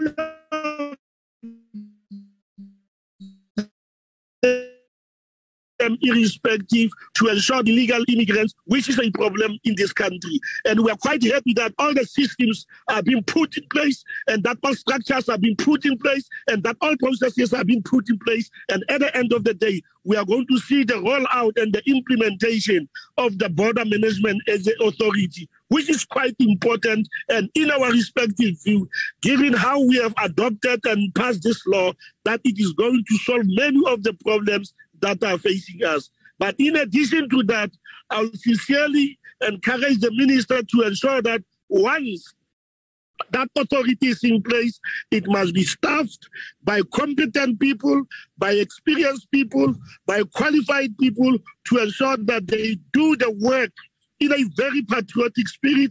They do their work in a way that inspires confidence, but most importantly, they do it because we must preserve and reserve our South Africanness in a way that will ensure that at the end of the day, we achieve the objectives that has been said before us. With that, Honorable Chairperson, as I indicated from the beginning, as the ANC, we fully and wholeheartedly support this budget, and we think that we do more things that are characterized by with the budget we have, and we believe as the ANC that with this budget and the annual performance plan of the department, the minister, as part of leading the department, will make an indelible contribution in terms of attending to those particular issues. Under the circumstances, Honorable Chair, as the ANC, as I indicated, we support this budget vote. Thank you very much. Thank you very much, Honorable Dodovu. We will continue and we will request the Honorable Minister Motsoaledi to conclude the debate. Over to you, Honorable Minister.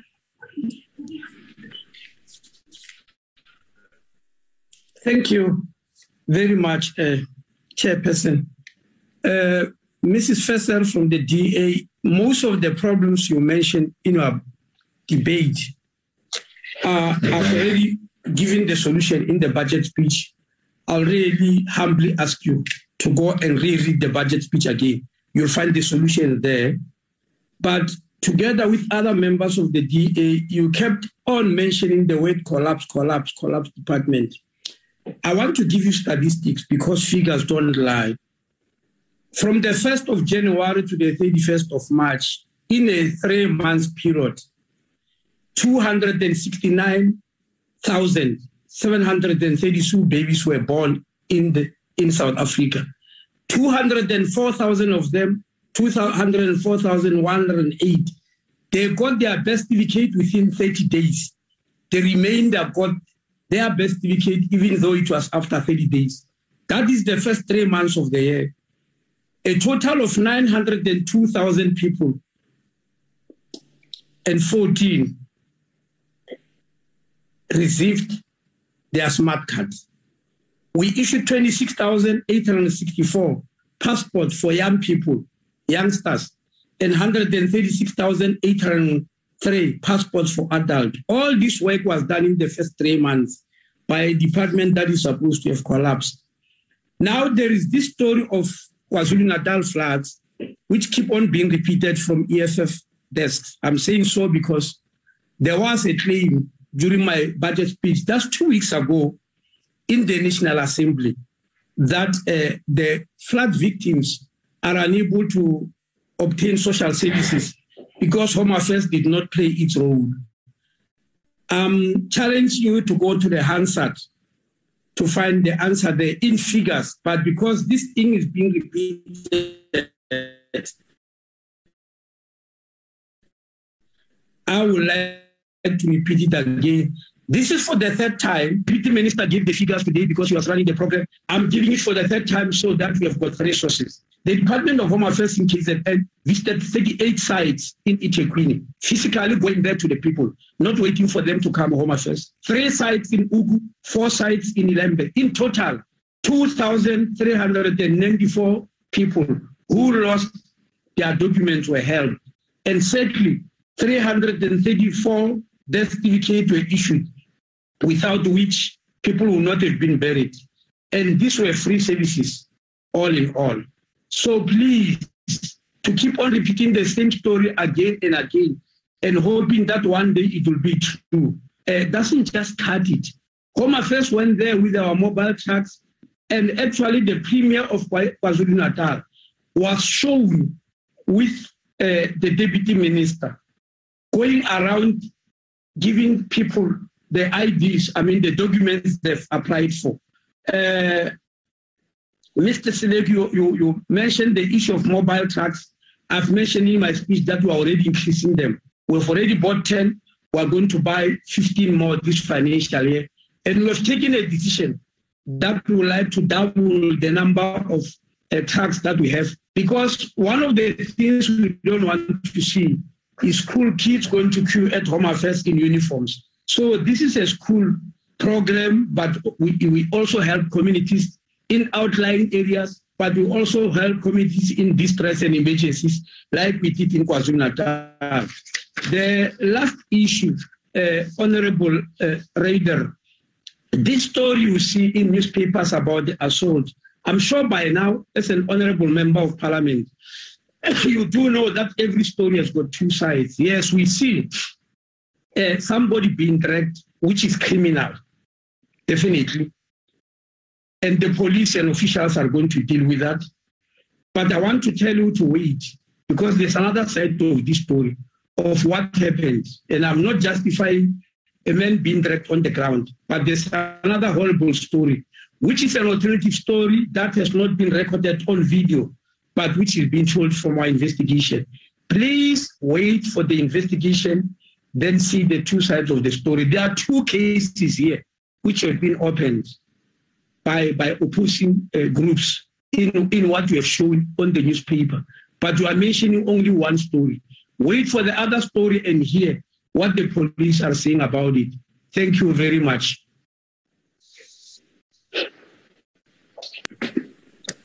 Thank you very much, Honourable Minister. That concludes the debate on vote 5, Home Affairs, and we are now going to continue with the debate and going to vote budget vote 20 on women, youth, and persons with disabilities. And we want to thank everyone that participated in this debate together with the Minister and the Deputy Minister of Home Affairs. And we will now call on the Minister of Women, Youth and Persons with Disabilities, and in the same vein, call on the Honourable Moimang to continue presiding over the next budget vote debate. Over to you, Honourable Minister, and it will be presided over by Honourable Moimang. Honourable Deputy Chairperson and Honourable Moimang of the NCOP, Madam Silva Lucas, Honourable Chairperson of the Select Committee on Health, Honourable Gillian, it is our honour to present before you and this August House the budget vote for the Department of Women, Youth and Persons with Disabilities. The budget vote demonstrates the commitment by our department to empower and advance interests of the most vulnerable groups in our society. This must be achieved through socioeconomic acceleration to overcome the persistent scourge of GBVF, the economic exclusion and marginalization of women, youth, and persons with disabilities, as well as the lack of representation of the vulnerable groups in decision-making processes. The department continues in accordance with our mandate to advocate, monitor, evaluate, and regulate for the rights of and empowerment of women, youth, and persons with disabilities as enshrined in our Constitution of the Republic of South Africa. Honorable Chair, the recent fourth quarter statistics released by the Minister of Police, Honorable Begikala, reveal a horrific picture on the state of our nation. In this regard, the mounting socioeconomic pressure that millions of South African households are subjected to become the breeding ground for social instability, criminality, and violence. The unfortunate reality is that women, youth, and persons with disabilities bear the brunt of the crisis of crime in our country. We must therefore intensify our interventions aimed at addressing the second pandemic in our country. The NSP of the GBVF is currently in its second year of implementation. I'm pleased to inform this August House that the Inter-Ministerial Committee, which I chair, continue to do its work of coordinating the implementation of the NSP. This is supported by the department's role in providing strategic leadership to advocate, coordinate, monitor, and evaluate the implementation of the NSP to date. Several strides have been made, including one, National Council of Gender-Based Violence and Femicide Draft Bill is currently being consulted with NEDLAC and will be tabled in Parliament later this month. The multi-sectoral GBVF rapid response teams are in districts in the process of being established in all provinces, districts, and local levels, because our women die in their localities, some in their own houses. We are working closely with municipalities and sectors of departments to ensure integration of the priorities of the NSP and gender-based violence into district development model. Technical monitors and data captures have been placed on 3 pilot provinces, including KwaZulu-Natal, Eastern Cape, Gauteng, to enhance the capacity of provinces to implement the NSP and gender budgeting framework, thanks to European Union funding. We will roll out this support in remaining 6 provinces during 2022-2023 financial year. Through the funding from the German Agency for International Cooperation, the department is developing the National Prevention Strategy on Gender-Based Violence and Femicide.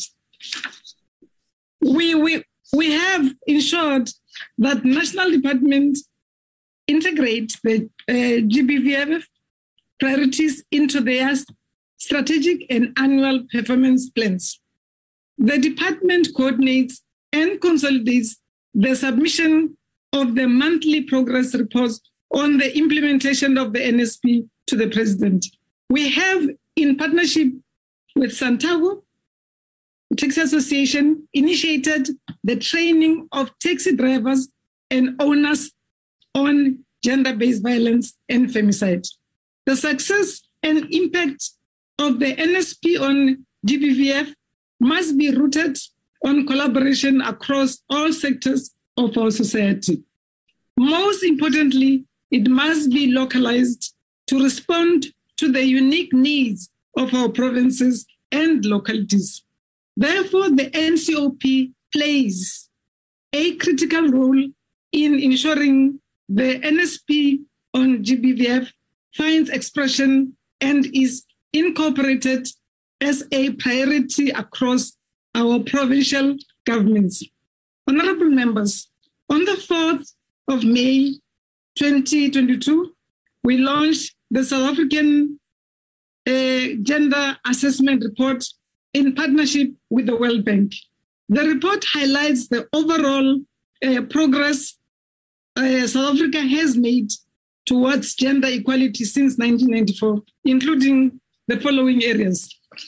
Firstly, that South Africa is among the top 10 countries globally to have successfully implemented reforms to improve women's legal rights.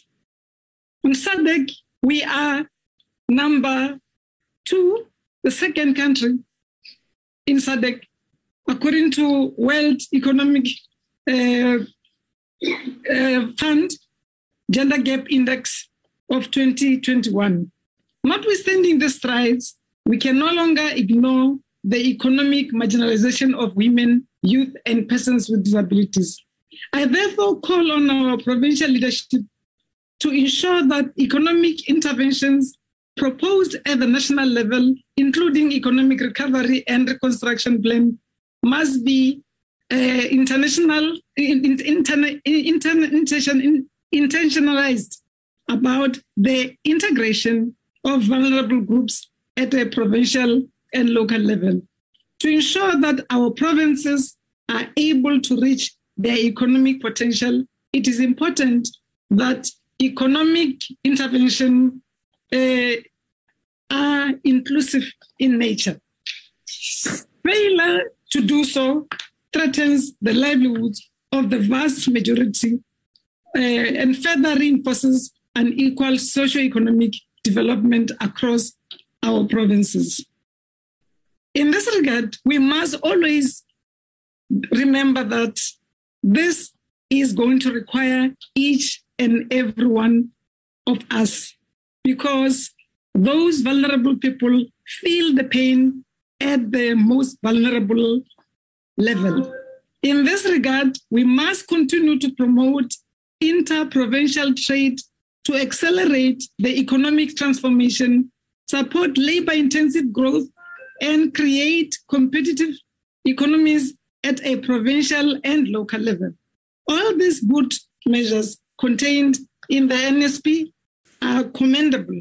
We call on our people to refuse to treat gender-based violence as a private matter.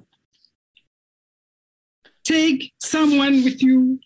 It is if you do not respond to everyone must get involved. Leave no one behind. On this its part, the government is tightening its effort to eradicate the pandemic. Honorable members, on youth development, we had the honor to launch on the 2nd of June the Youth Month with NYDA with the theme Promoting Sustainable Livelihoods and Resilience of Young Peoples for a Better Tomorrow at Morris Isaacson High School next to the Hector Peterson Monument. We also visited the monument with the NYDA. During the month of June, we will have various activities to address the pressing challenges of our youth and what they are facing, particularly the unemployment. Unemployed, educated, but feeling the need to be creating jobs for themselves or being assisted. I'm having a meeting tomorrow with Honorable Minister of Higher Education to continue skilling our youth to that by the time we arrive in Eastern Cape on the 16th, we have that which we could also be saying, this is our plans. The official June 16 commemoration, which will be addressed by His Excellency President Cyril Ramaphosa. Honorable Chairperson, beyond the Youth Month, I am excited to inform you that the House that NYDA Amendment Bill has been tabled in Parliament on the 26th April 2022. Furthermore, the Integrated Youth Development Strategy, as well as monitoring and evaluation framework of the National Youth Policy 2030, will soon be submitted to Cabinet for approval. This will enable us to monitor the implementation of the national youth across all sectors. In addition, the NYDA continues to support the presidential youth employment intervention by providing the following. The SA Youth Mobi, the Youth Explorer, and the Youth Empower. In the 2022-2023 financial year, the NYDA will target the following programs. The training of more than 25,000 young people to be youth entrepreneurs, to be self-employed. 2,000 youth-owned enterprises who will receive financial assistance from the NYDA through the NYDA grant program. 75,000 young people will be provided with skills development program to enable them to enter the economy. 10,000 young people to be placed in jobs through National Pathway Management Network. 50,000 young people to be recruited in the structured National Youth Service. Honorable Chairperson, we must harness the potential of our provinces in addressing inequalities by accelerating economic development. It is for this reason that it is in our hands that we can work together through the district development model of COPTA to make sure that we leave no one behind. In March 2022, the department procured an exhibition space at the Africa Energy Indaba in Cape Town. We utilize every opportunity we find that the department held 3 dialogues of renewable energy, but also that everywhere else, including the Imbizo on the eastern seaboard.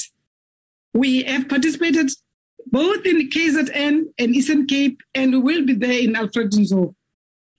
In October 2021, His Excellency President Cyril Ramaphosa launched the WECONA Women's Economic Assembly that seeks to unlock a minimum of 40% of all procurement for women opportunities, for all women-owned opportunities business across sectoral value chains.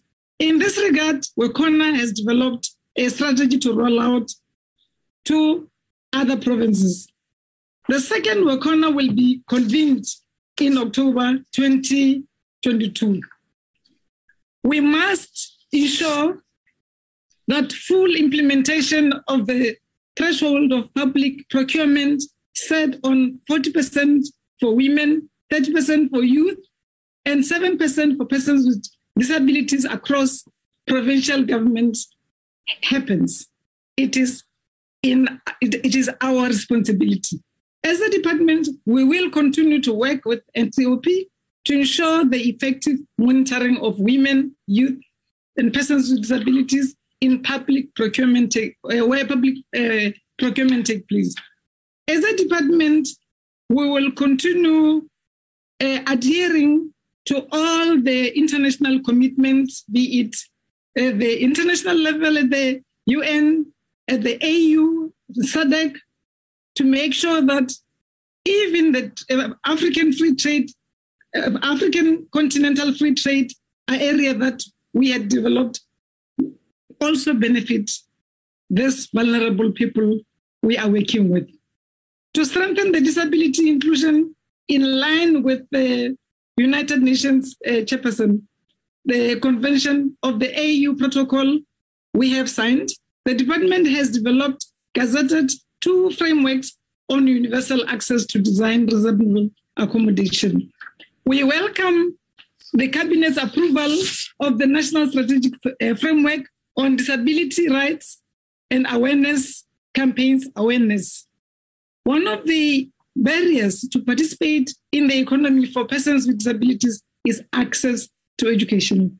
Last year, the department, in partnership with the Department of Education, held the summit on this framework.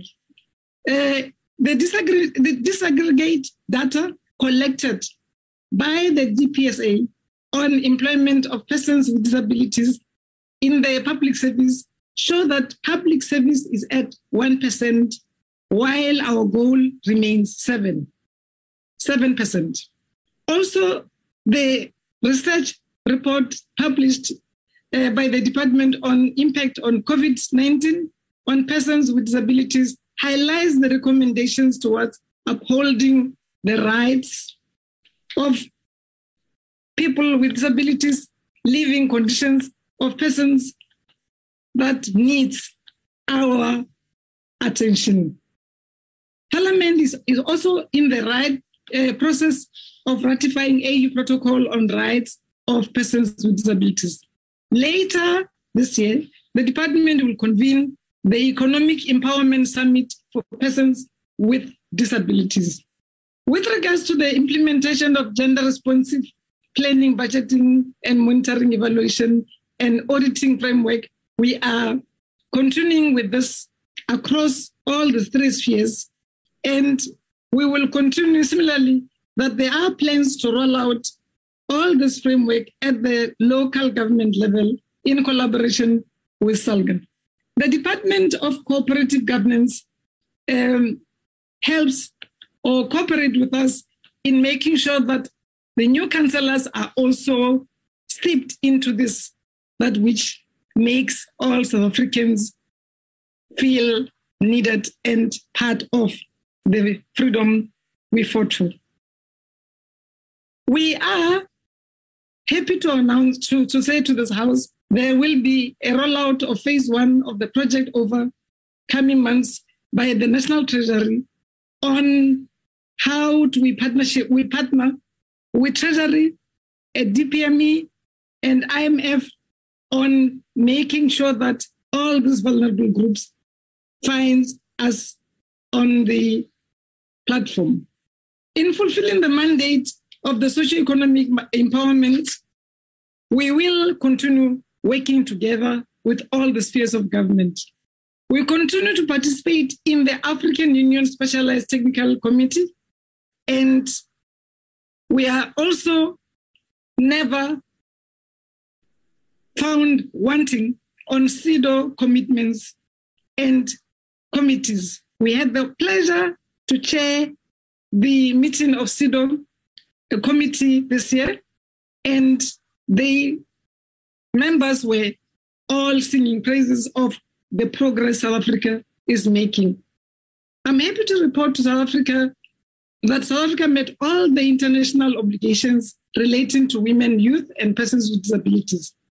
In our commitment to strengthen diplomatic relations across the continent, in July, we will be hosting National Nelson Mandela Youth Dialogue and Ethical Leadership Program in partnership with the NYDA and Nelson Mandela Foundation and others.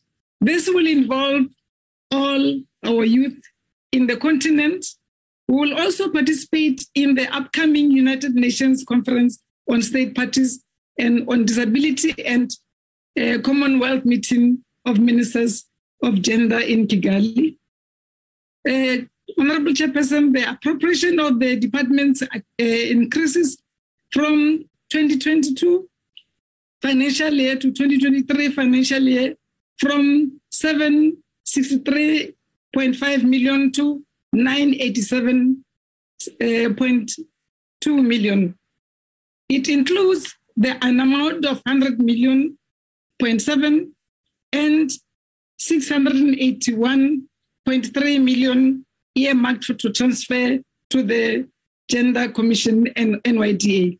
This appropriation includes baseline increase amounting to 6.9 million for the CGE and 200 million for the NYDA.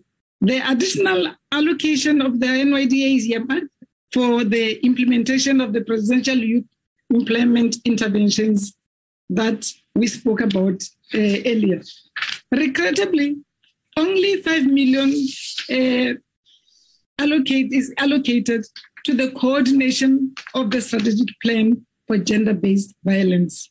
In conclusion, Chair, I wish to acknowledge and thank the contribution of and guidance of the Honorable Chair, Honorable Members of the NCOP, continued support, development partners,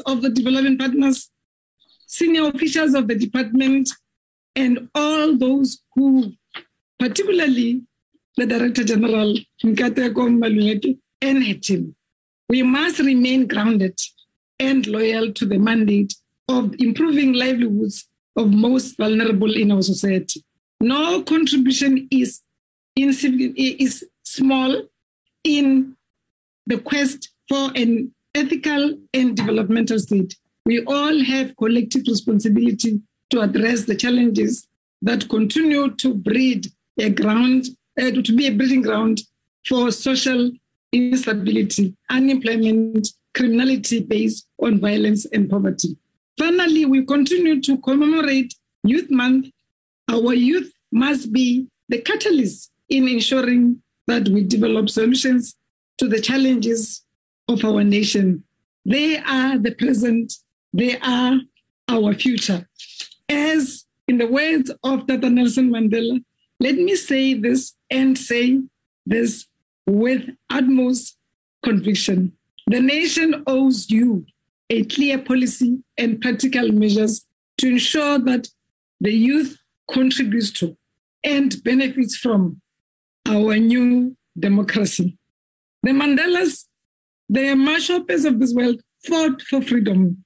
What shall we be remembered for?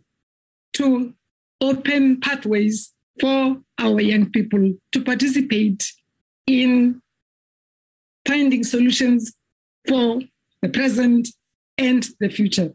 Malibongwe.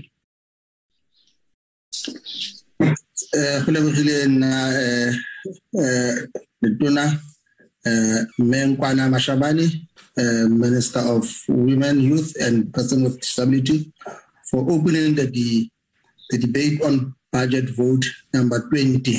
Thank you, Minister. We proceed. I'll now call upon Honorable Gillian, the Chair of the Select Committee on Health and Social Services, to take part in the debate. Over to you, Honorable Gillian. Honorable Chairperson, Honorable House Chairperson, Honorable Minister, Honorable Chief Whip, Honorable Members, and all delegates present. Honorable Chairperson, our former statesman Nelson Mandela once said, open quotes, as long as women are bound by poverty and as long as they are looked down upon, human rights will lack substance, close quote. Our aims and objectives as the ANC has always been to include the support and advance the cause of women's emancipation.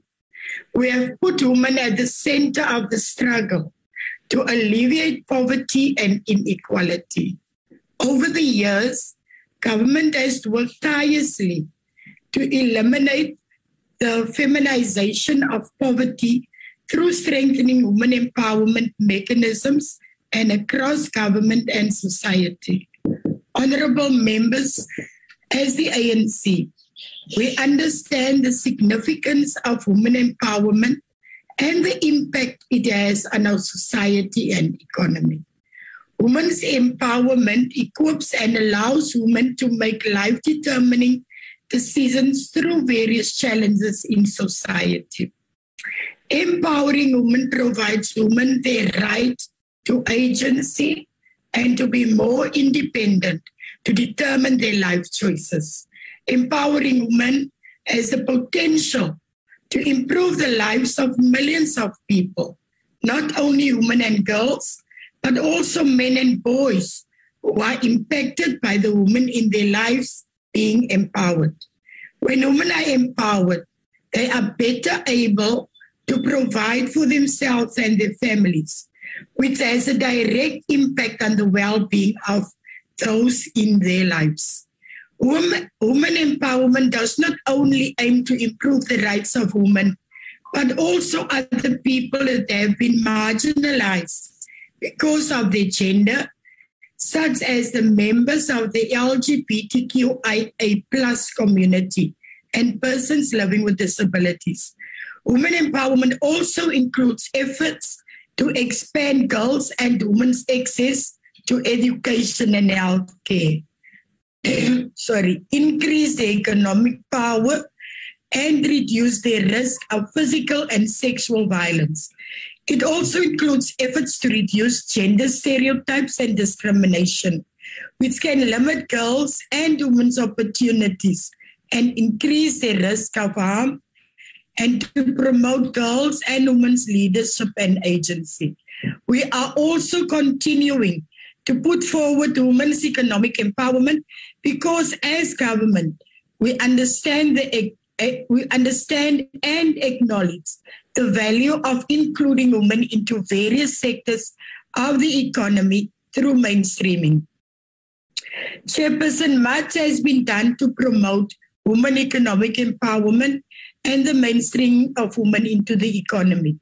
The promotion of women's rights and women empowerment is imperative if we are truly to realize the non-sexist and equal society that we so envision. Government launched the Salet Makeke African Women's Economic Justice and Rights Initiative, which aims to give practical effect to the country's commitment to the economic and financial inclusion of women. Moreover, the Minister of Mineral Resources and Energy also launched the Women Empowerment and Gender Equality Strategy, which is aimed at ensuring that women become active participants in the energy sector in September last year. In a bid to tackle inequality in key sectors of the economy, President Cyril Ramaphosa launched the Women Economic Assembly in October 2021, which put major sectors under the spotlight to evaluate the level of participation of women-owned businesses.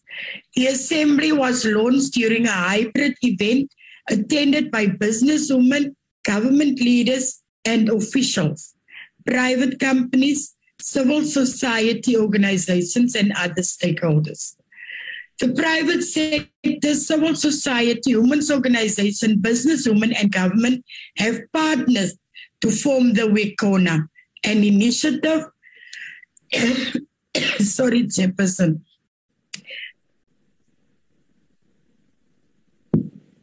to facilitate the participation of women-owned businesses in core areas of the economy. We have made drastic steps to include women into all sectors of the economy, not forgetting the providing support for women in the informal economy, such as the rural and township economy. Government also continues to support women-owned businesses and entrepreneurship through resolving that 40% of public procurement be reserved for women-owned businesses. We also have progressive strides towards achieving gender equality. Through South Africa's progressive laws, we are seeing more women serving in high-ranking positions than ever before. The Economic Reconstruction and Recovery Plan indicated that small, medium, and micro enterprises owned by women will play a part in the delivery of infrastructure delivery. Women are being encouraged and supported to form cooperatives in key economic sectors such as retail, agriculture, and agro-processing, financial services and manufacturing, and will be prioritized in access to funding. Noting that we are a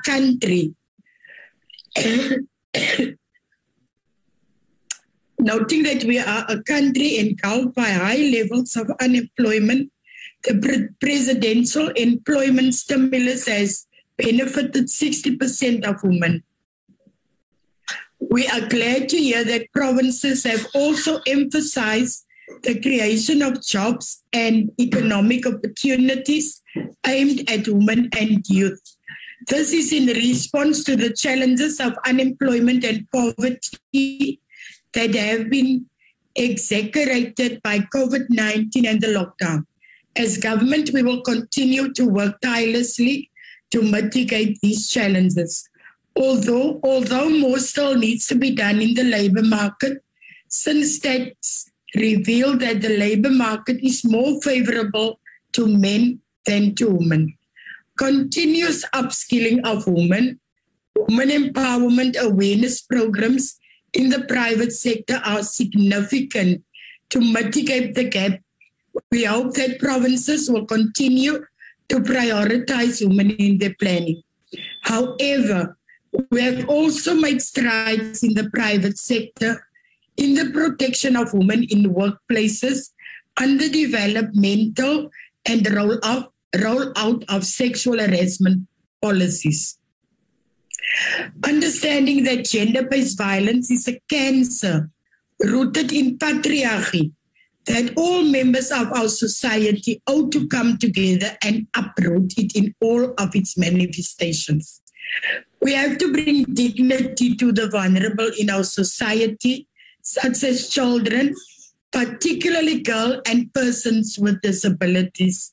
Honourable Chairperson, we hope that the provinces will be able to reach out to more schools while conducting their sanitary dignity program. This time, the program should also incorporate issues that are affecting adolescents, including boys, such as bullying, substance abuse, teenage pregnancy, human trafficking, and programs aimed at raising awareness about the dangers of social media, and rather focus on how adolescents can use social media positively.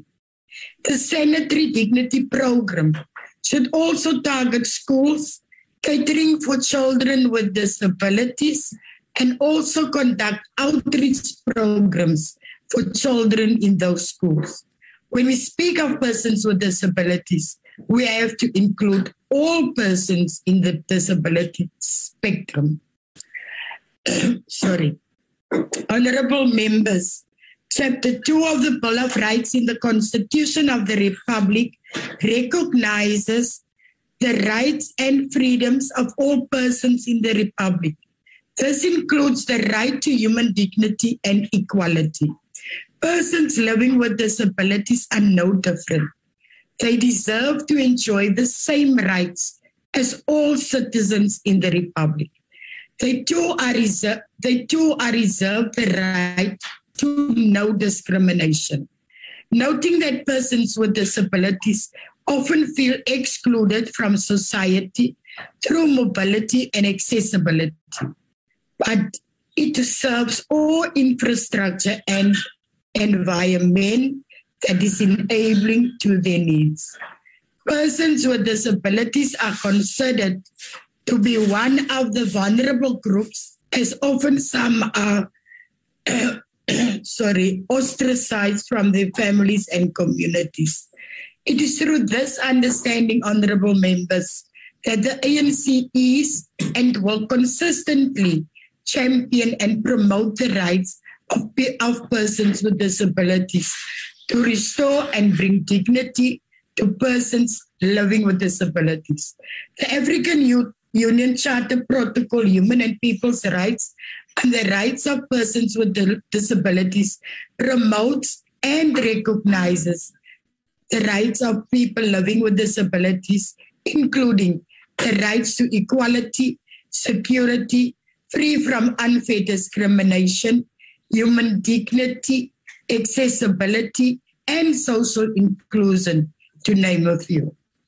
It is in line with our Constitution and our social transformation agenda for building a better life for all and a South Africa that belongs to all who live in. That is why the ANC will continue to promote the rights of persons with disability through legislation such as the Disability Act, which is underway, and continue to assist persons living with disabilities through the provision of the disability grant to assist them with the necessary support or mobility required to make their lives better. Representation and inclusion of persons living with disabilities is significant to social inclusion. Government, it leads in this. Through the coalition... Yes, as you conclude, Honourable Gillian. Thank you, Chairperson. Our transformation agenda is to create a society where everyone feels safe and is able to walk freely. A society that is free of violence and discrimination.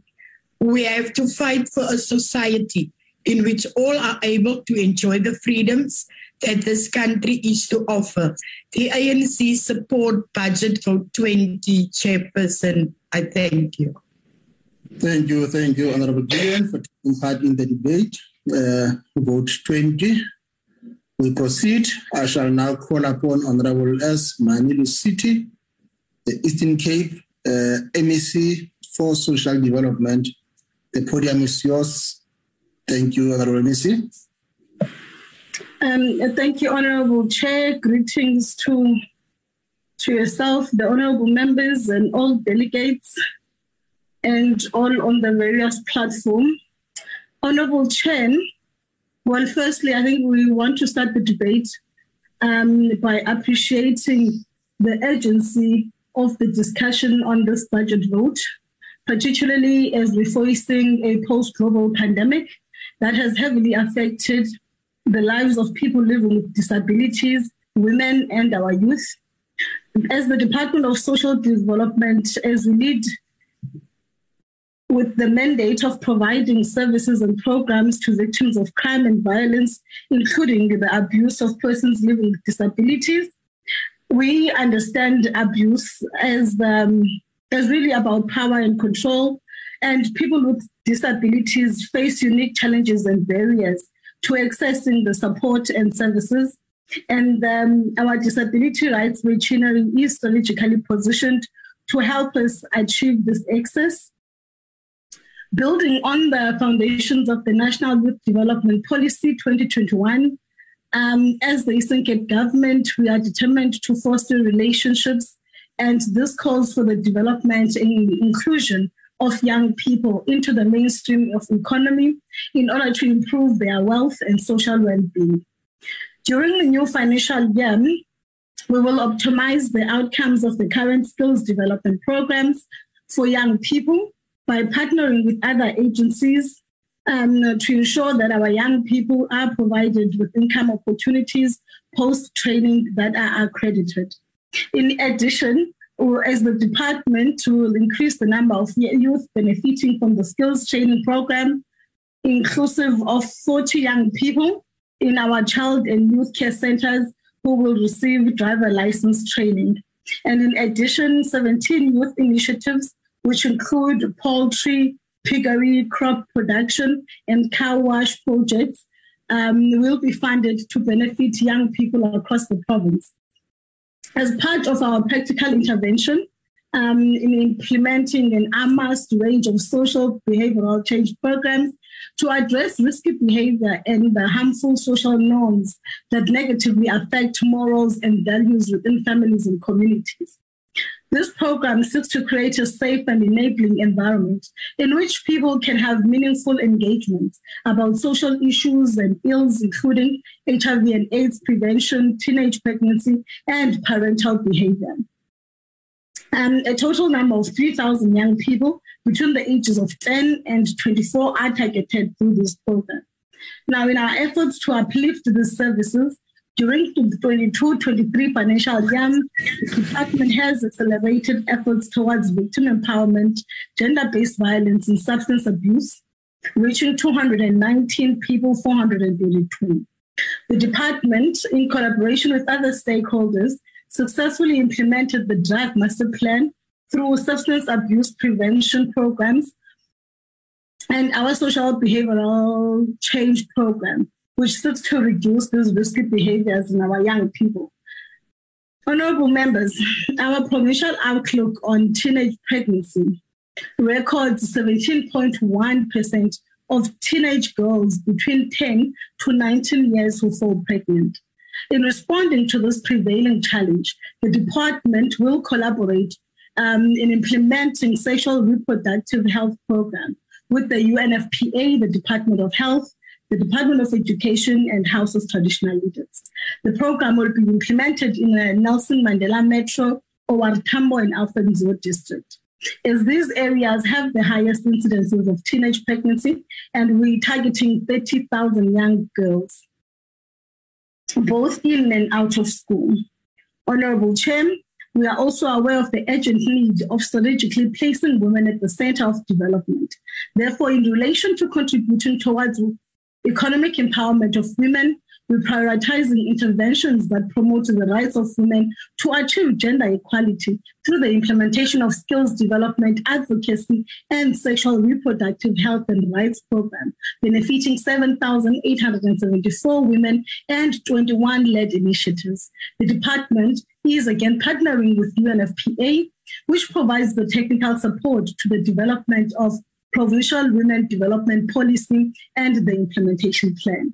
Now, in advancing women empowerment and economic development, we have provided skills development and supported 13,184 women. Honourable members, as we advance the struggle for women emancipation, we must also face head on the pandemic of gender-based violence. The issue of gender-based violence, whether physical, sexual, economical or emotional, is recognized globally as one of the most widespread and persistent violations of the rights of women and girls. It is a universal problem. It cuts across geography, class, and culture. It is certainly not unique to South Africa. It is really my considered view that the fight against poverty and injustice will only bear fruit if we invest in addressing the root cause of gender inequality and gender-based violence in our families, societies, and nation. And that is the destruction of the patriarchal economy. Honourable members, it is also true to people living with disabilities. The reality is that it is people who are living with disabilities who experience the highest rates of domestic violence, sexual assault, and abuse. Abuse against a person living with a disability often takes a non-traditional forms, and persons with hearing disability face an additional barrier where seeking help inhibits them from accessing services. This means that we need to build a more integrated and inclusive society. In marking the importance of the mainstreaming of services for people living with disabilities across all spheres of our society, the department remains committed to playing a leading role in this regard. The department, through its program, provides integrated services that facilitates the promotion of the well-being and socio-economic empowerment of persons with disabilities. This encompasses a range of interventions and services, including protective workshops, capacity building, and support. Critical in this program is the implementation of the community-based rehabilitation services and advocacy, utilizing a rights-based approach that contributes positively to enhancing the mainstreaming of persons with disabilities within their communities.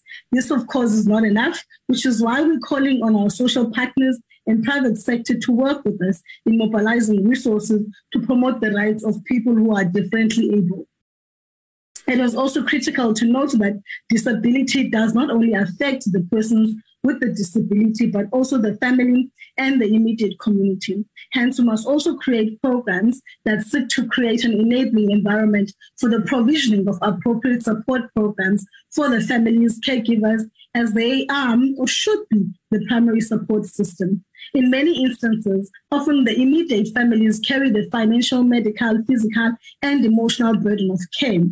There is, therefore, a great need for support programs which will enhance the quality of life for people who are differently abled and their families throughout the lifespan.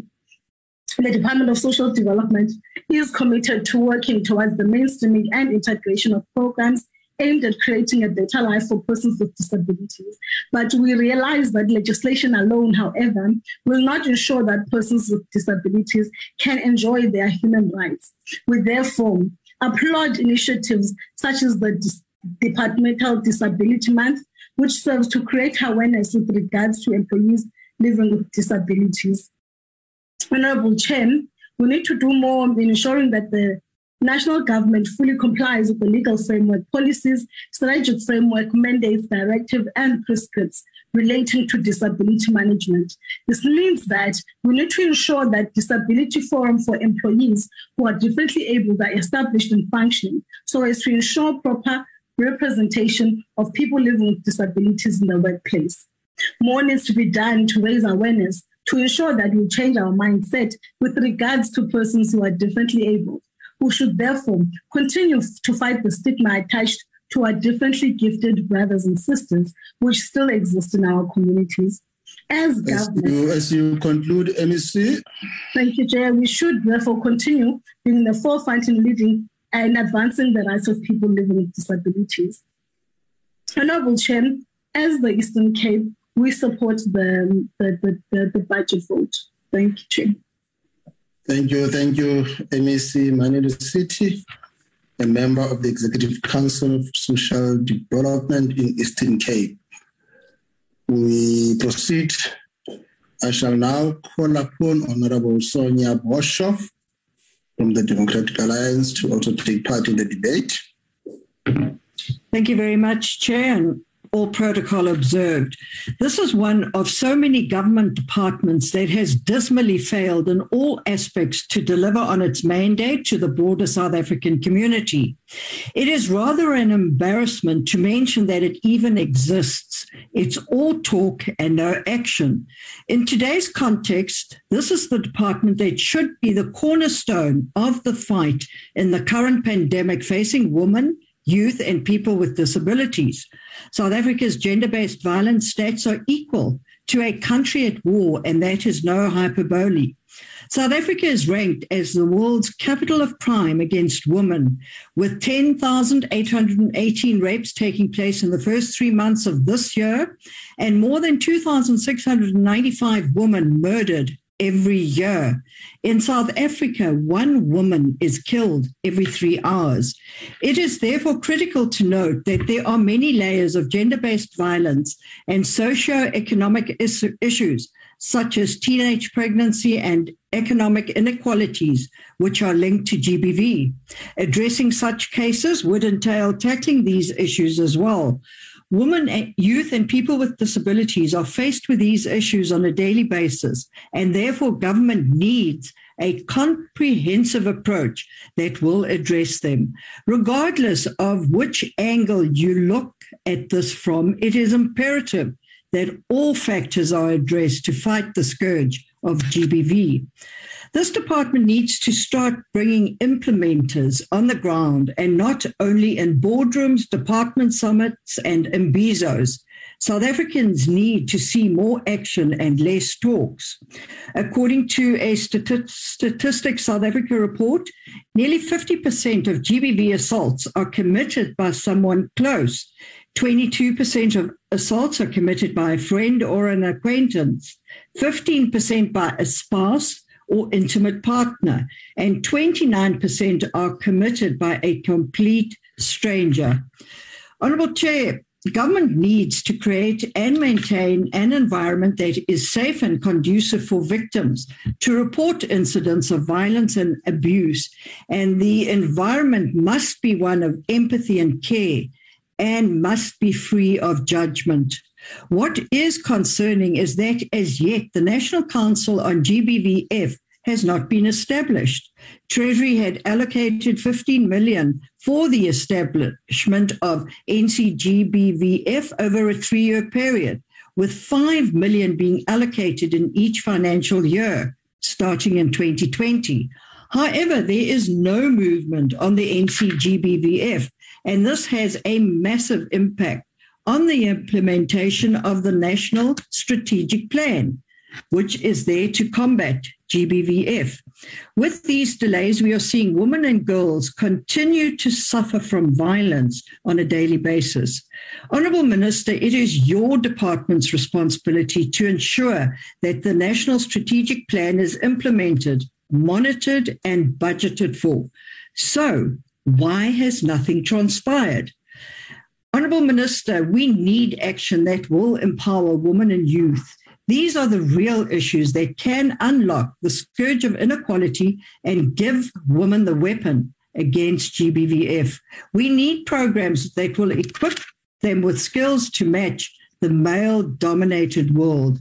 Young women are succumbing to the pressures of falling pregnant to gain access to child support grant, as a means to an end to support their needs as women. Women need real freedom to be able to fight the scourge of these inequalities.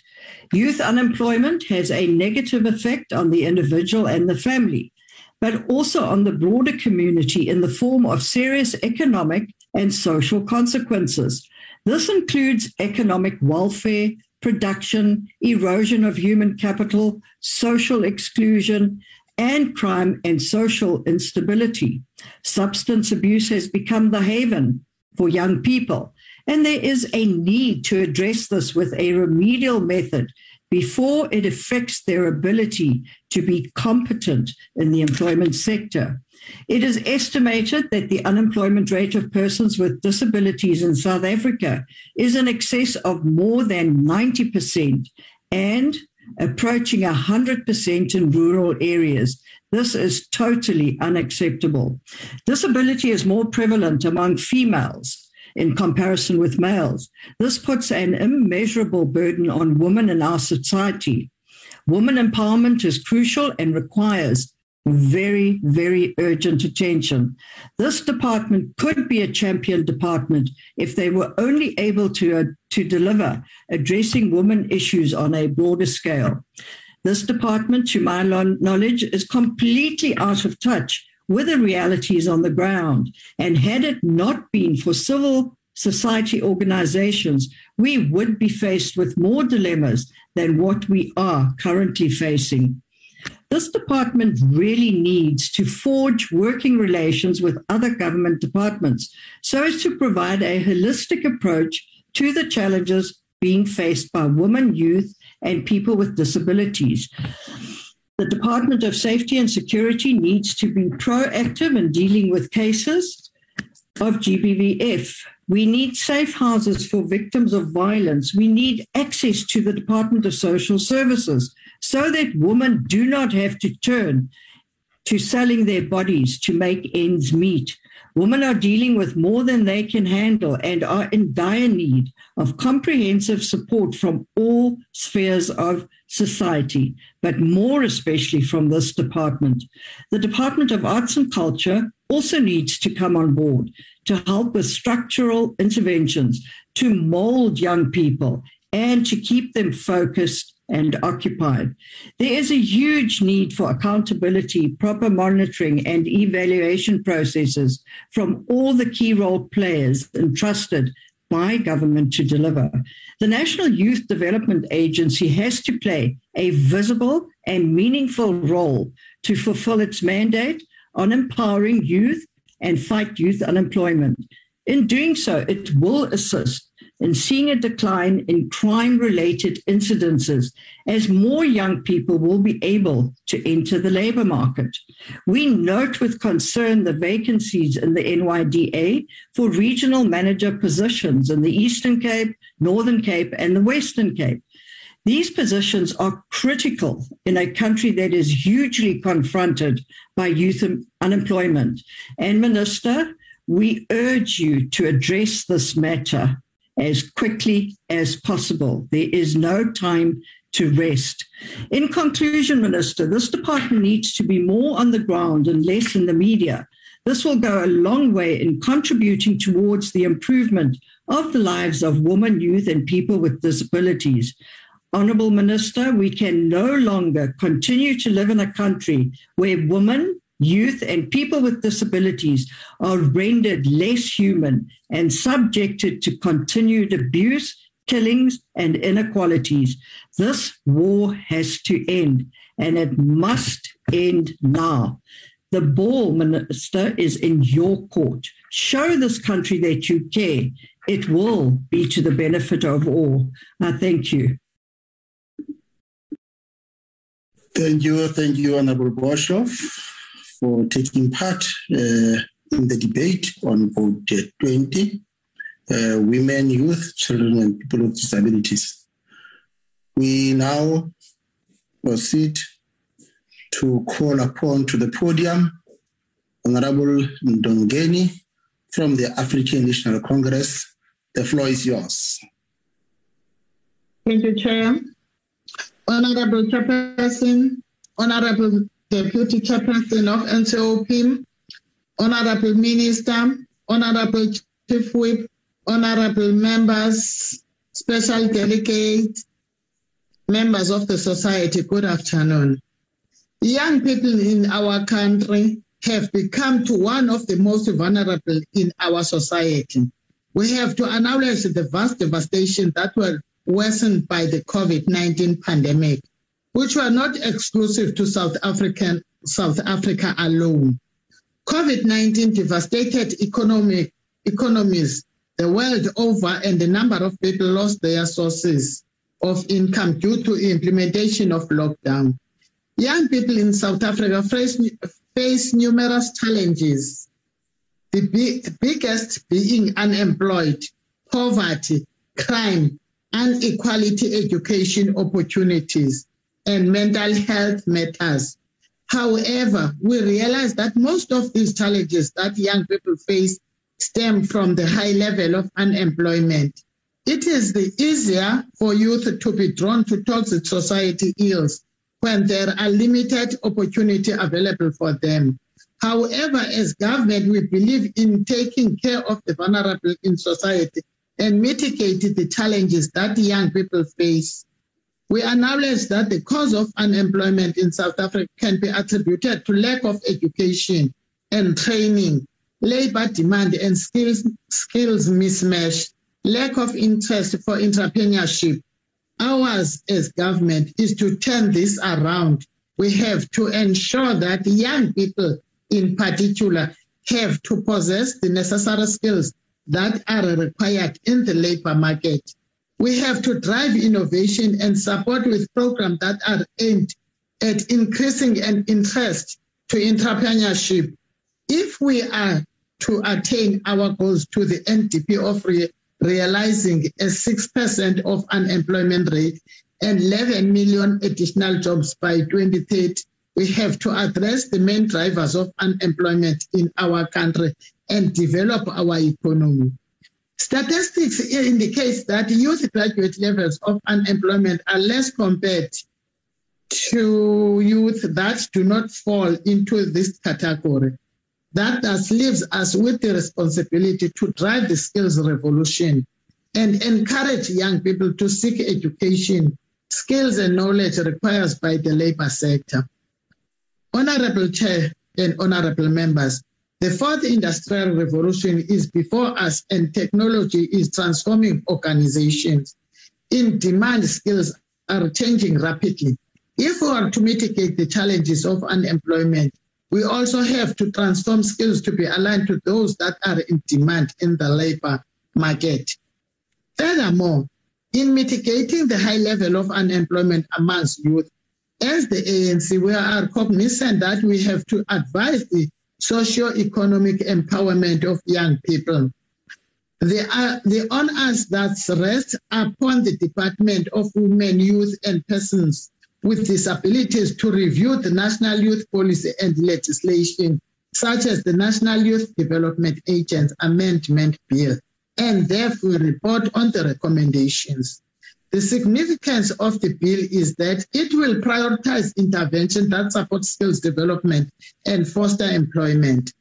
This includes the provision of support for young entrepreneurs, learnership program, and the implementation of youth programs. As the ANC, we are pleased to note that over the medium-term period, the NYDA will focus on providing interventions to support the creation of decent employment and the development of skills, and encourage entrepreneurship. For all young people, this intervention will take the form of financial and non-financial support to enable young people to access skills and jobs, establish and sustain enterprises, and gain access to markets. Financial support is provided through grants to townships and rural enterprises run by young people, whereas non-financial support includes accounting, website development, business plan writing, and marketing.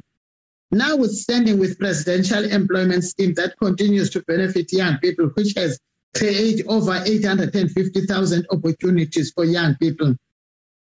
Young people also need to be more absorbed into the public service. The employment stimulus will also enable the Department of Home Affairs to recruit 10,000 unemployed young people to the digitization of paper records, enhancing their skills and contributing to the modernization of citizen services. We hope that more departments absorb young people into the public services, and not only in the form of internship, but also in the form of permanent employment, resulting in sustainable futures. noting that the public service has high-level vacant posts. We hope that those posts will be made available for young people too. We are adamant that this year there will be even more youth and women that benefit from this initiative to limit the scourge of unemployment and poverty. We remain confident that the Social Employment Fund will create a further 50,000 workers' work opportunities.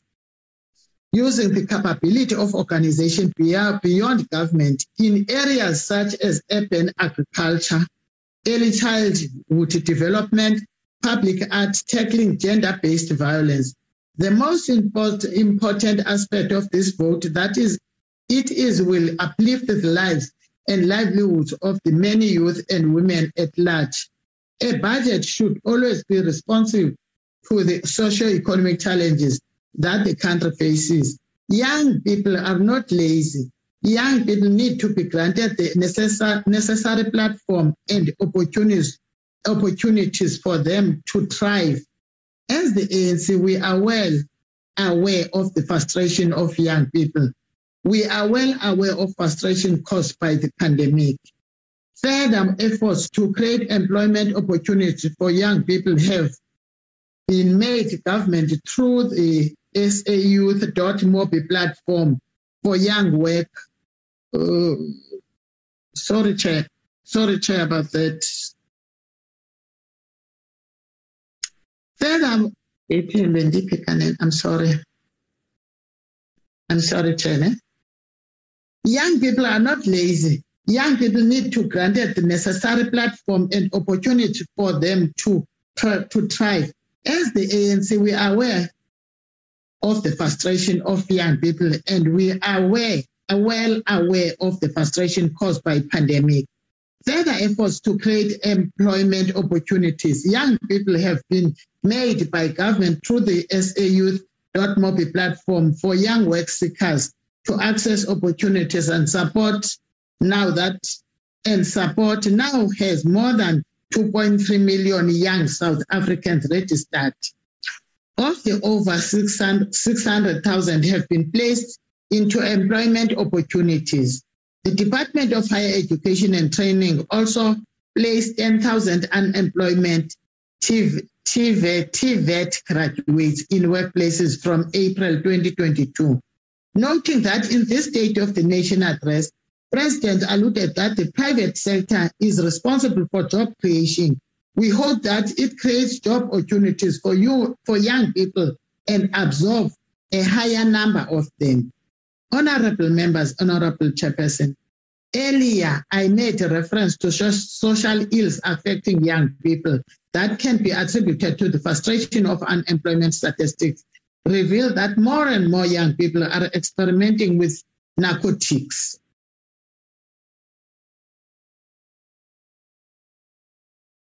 And many more become victims of sustainable abuse.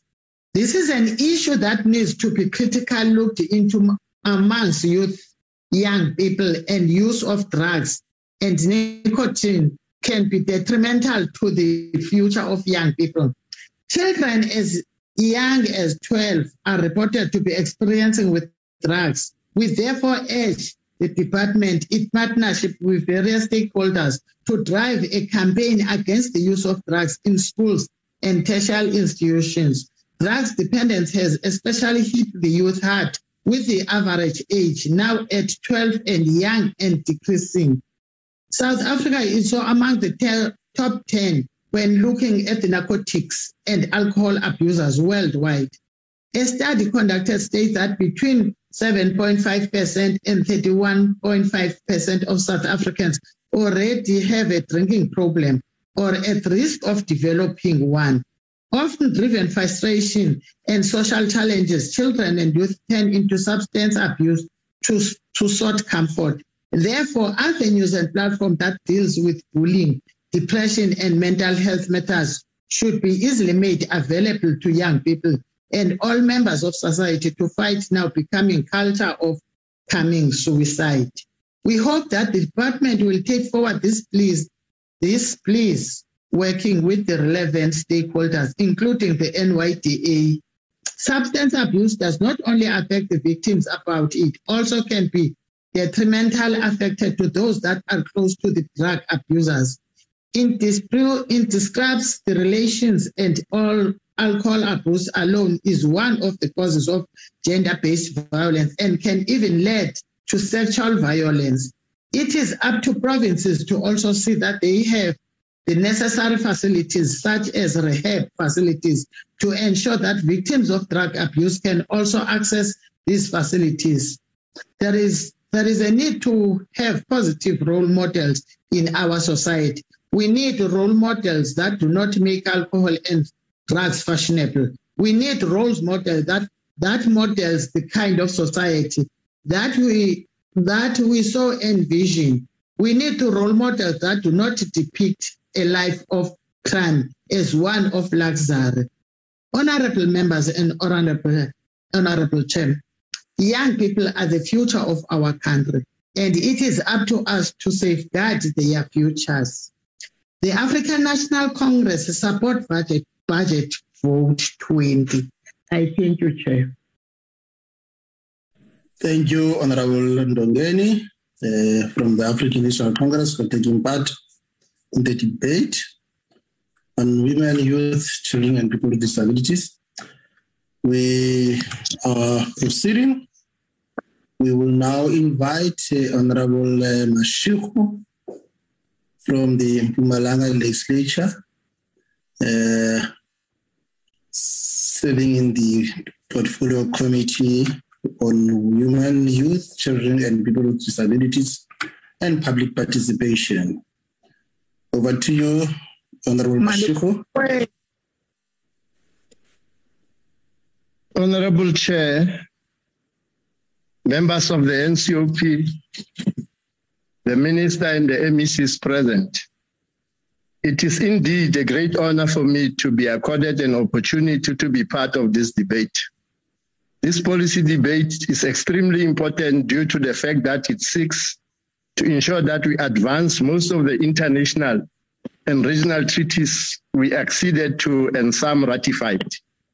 The Convention on the Elimination of Discrimination Against Women of 1979, Millennium Development Goals of 2000, Beijing Declaration and Platform of Action for World Conference 1995, African Charter on Human and People's Rights 1995, and the Seoul Declaration on Gender Equality in Africa 2004.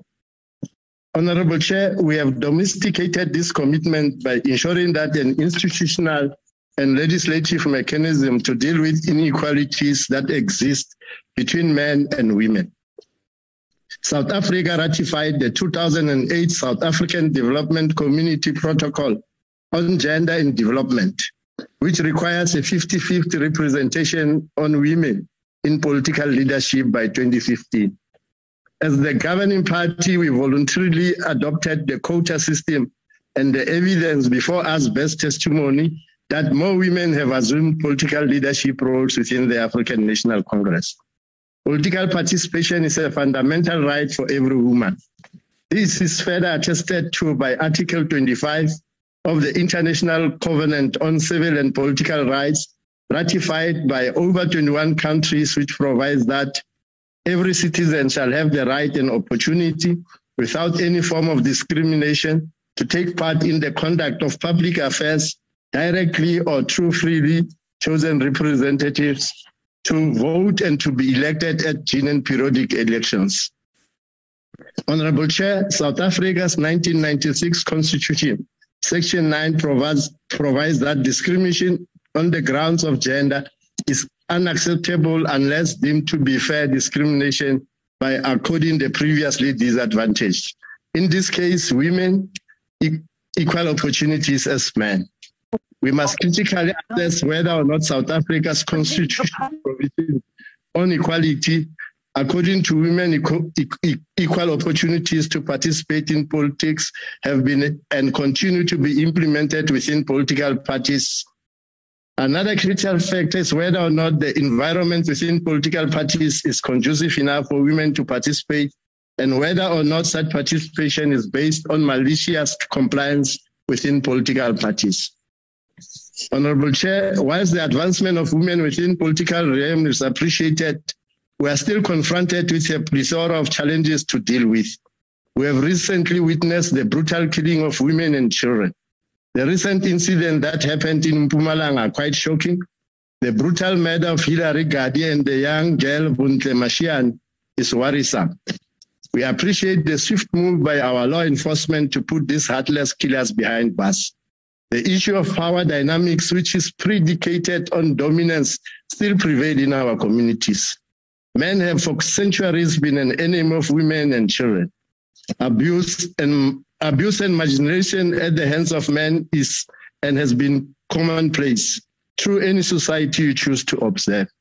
And in a contemporary world, they continue to wage war against the very people who become the backbones of families, companies, and society at large. Men tend to commit violence against women as a means to exert dominance and control, and that this was exacerbated by social orders relegating domestic violence to a private problem of a family. We must continue with our public education initiatives, campaigns, and capitalizing on media platforms to convey the message that violence against women and children cannot be tolerated. Honorable Chair, the message must be clear that government declares war against women and children. On the economic landscape, we have put in place mechanisms to ensure that women assume previously male-dominated occupations, and government has a number of programs dedicated to women, such as women in construction. We have witnessed a number of women venturing into agriculture, and the support provided by government is quite remarkable. One of the programs which continues to yield positive results is the Fortune 40 Young Farmer Incubation Program. Honorable Chair and members, a plethora of research finds that the economic realities of women in South Africa are such that they are not paid at the right level for the work they do, exposing them to a form of economic dependence to their male counterparts. The first emergence measure, therefore, that the government ought to table is a legislation which outlaws gender pay disparity by 2025. We as a country have been brilliant at using other countries as case studies for policy making. Now couldn't not be a better time to look at the likes of Ireland, which became the first country globally to outlaw the existence of gender pay gaps. Honorable Chair, South Africa is party to international laws and agreements such as the United Nations Convention on the Rights of Persons with Disability of 2006. Which South Africa ratified in 2007, which means that the country accepts all the legal obligations that are imposed by this instrument. The CRPD seeks to promote, protect, and ensure the full and equal enjoyment of all human rights by persons with disabilities. Honorable Chair, the CRPD defines persons with disabilities to include those who have long-term physical, mental, intellectual, or sensory impairments, which in interaction with various barriers may hinder their full and effective participation in society on an equal basis. This is a clear recognition that persons with disabilities are equal and valuable members of society and should be recognized in all aspects of life. What is key is whether we are doing enough to promote, protect, and ensure equal enjoyment of all human rights by persons with disabilities. We must continue to monitor and oversight government commitments on the 2% threshold in employing persons with disabilities. It is also important for government to account for the positions or level of employment for persons with disabilities and whether their needs are catered for, such as braille and ramps for all buildings. We must also find a way on legislating that all constructed buildings are compliant to ensure that persons with disabilities enjoy full equal rights. It is also equally important to ensure that persons with disabilities venture into businesses and that they receive the necessary support. Our interest as Parliament must be held. Honorable Mashiku. I therefore would like to encourage all, in particular young people, to take advantage of the programs available to uplift your standard of living. No country in the entire world can succeed in the realization of socioeconomic advancements without placing education on top of the development agenda. In conclusion, Chair, I want to quote Utata Nelson Mandela, open quote, To deny people their human rights is to challenge their very humanity. Close quote. Mpumalanga supports the budget votes real level. Thank you. Also, our greetings to the people of Mpumalanga.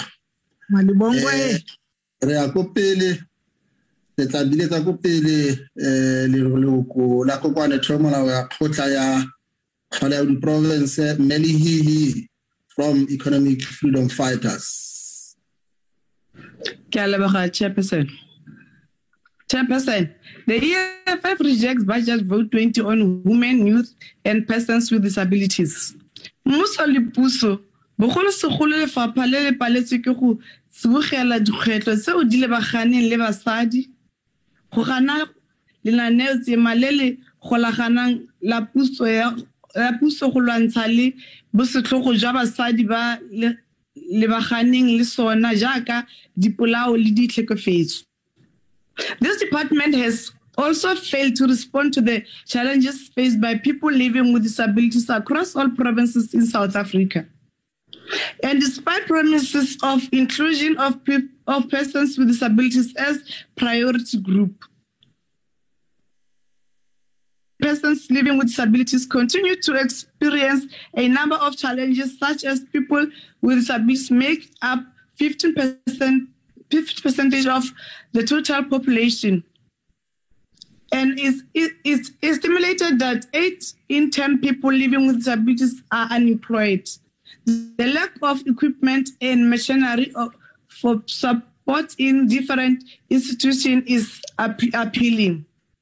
Challenges faced by women, children, youth, and disabilities vary from discrimination, lack of support centers, education facilities, and many more. The situation is worse for poor Black persons living with disabilities in rural areas of the Eastern Cape and KwaZulu-Natal, as they often have contend with issues regarding access to health care, as they face more barriers. This despite the right of access to health care services being guaranteed by Section 27 of the Constitution. Batho ba ba tshelang ka bogole mo Montclair Hills le bogodi. Ba dutse mengwaga e feta meraro ntle le thuso tsa madi go tswa mo social development. Botlhe e le bana le basadi ba puagantse fela jalo go sena thuso ka metsi, mantlwanaboithusetso kgotsa tsona dijo. Disenta tsotlhe tsa batho ba ba tshelang ka bogole di thatafalelwa ke seemo se se mo South Africa. Bontsi jwa dikolo mo nageng ga di amogele bana ba ba tshelang ka bogole. Dikago tsa tsona ga di letlelele gore motho yo tshelang ka bogole a kgone a itsamaise. Bontsi jwa barutabana ga ba rupelelwa ka ga ditlhokego tsa batho ba ba tshelang ka bogole. Se se dira gore go nne thata go ka amogela bana ba ba tshelang ka bogole go tsena dikolo tse di tsenwang jaaka bana botlhe. The story of disability in South Africa remains one social operation. This department has done nothing for women living in rural impoverished areas. Basari basantse basutla ka kiwa ibile ba bona ba utlang ile bona ba utlang manokonoko a tsotlego le a botlokotsebe. Ke bona ba sa boneng tikanego mo megolong go bapisiwa le megolo ya bana botlhe. This department has done nothing to ensure that women feel safe in this country and that those who are victims are provided with shelter and protection. This department has failed the women of this country. It has failed young people, and it has failed the differently disabled. The mess that is the National Youth Development Agency is proof of the continuing neglect. Your department has failed you young people in this country. Today, almost 6% of population is unemployed. A great number of unemployed are women and young people, with 74% of the youth of working age unemployed in this country. The minister has done absolutely nothing to promote initiative of young people in their fight against unemployment. This budget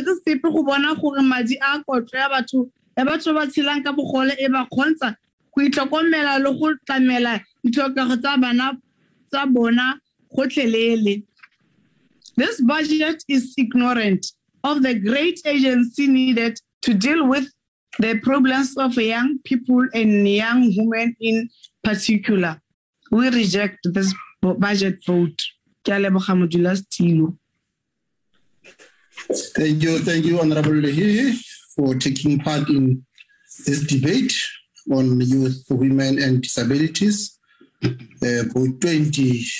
We now call upon Honorable Hadebe from the Inkatha Freedom Party to take part in the debate.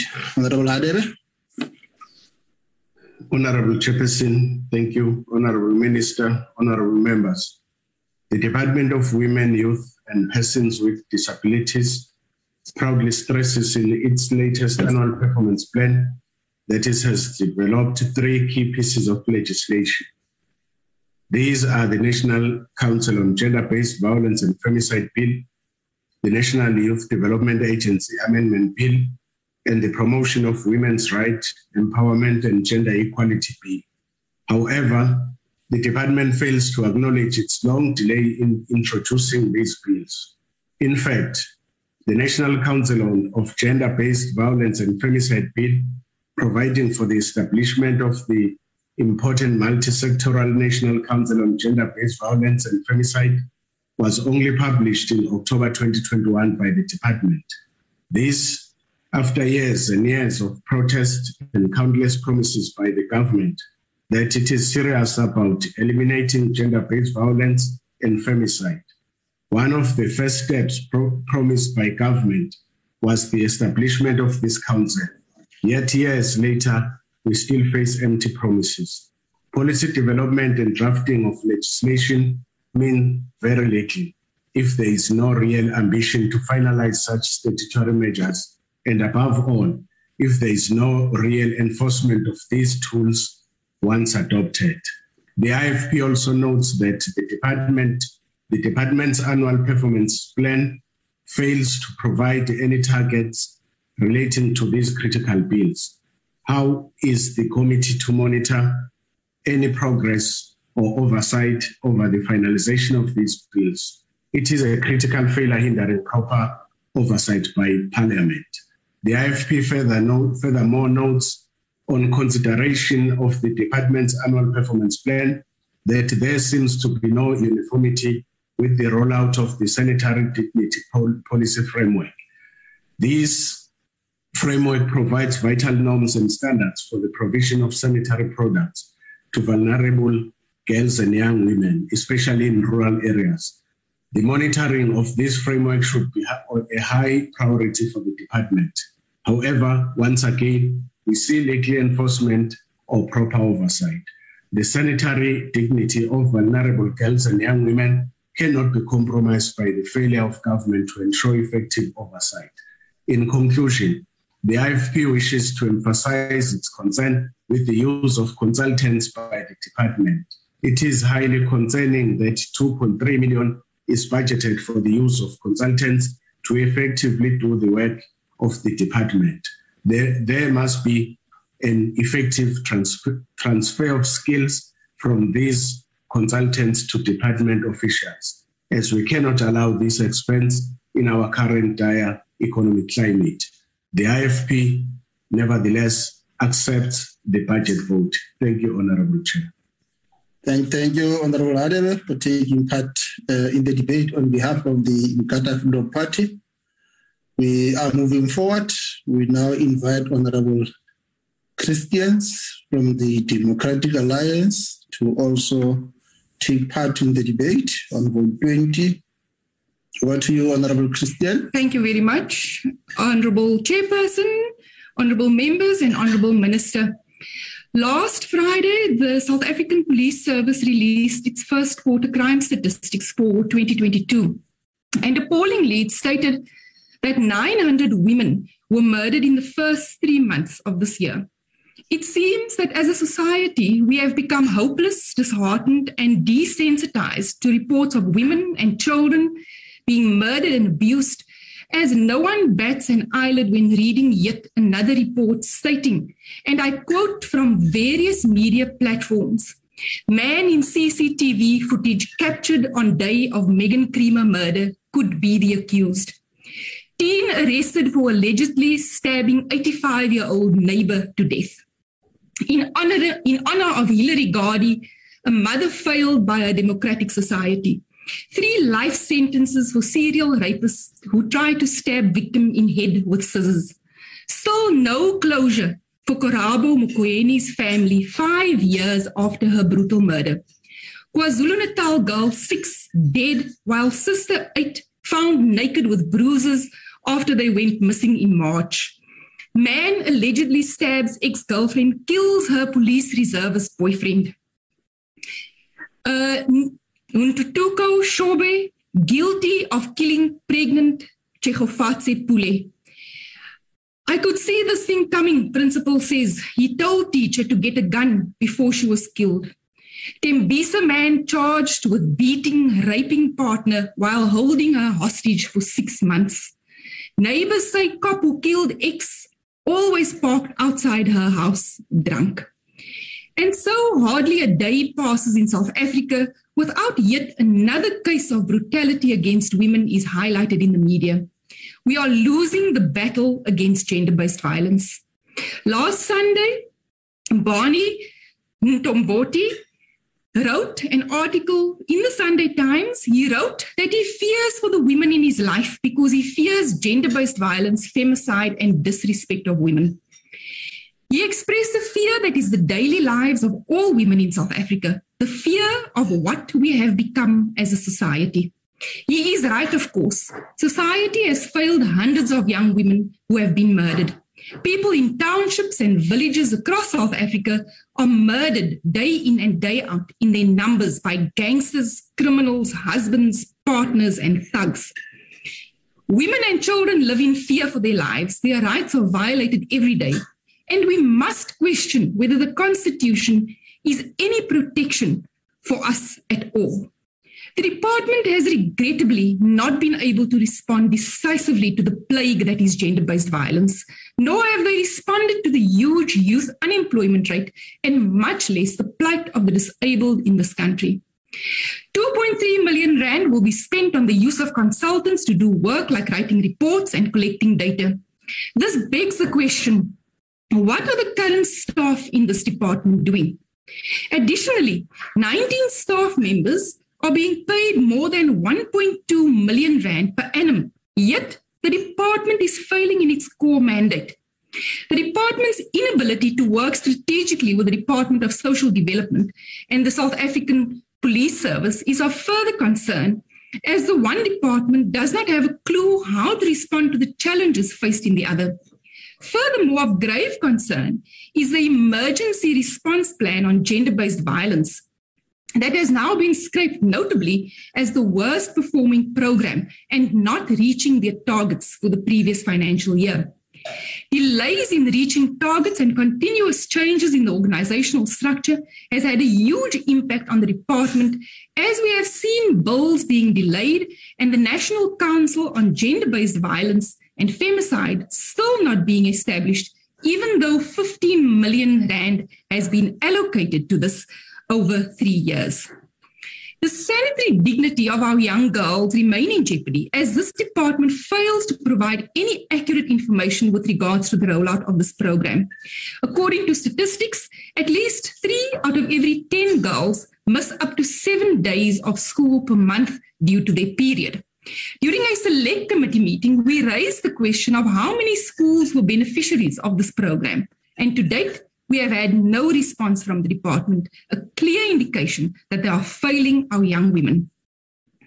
In a recent study, it has been found that there was a decline in the quality of police investigations of femicide cases, with many dockets missing information or perpetrators remaining unidentified.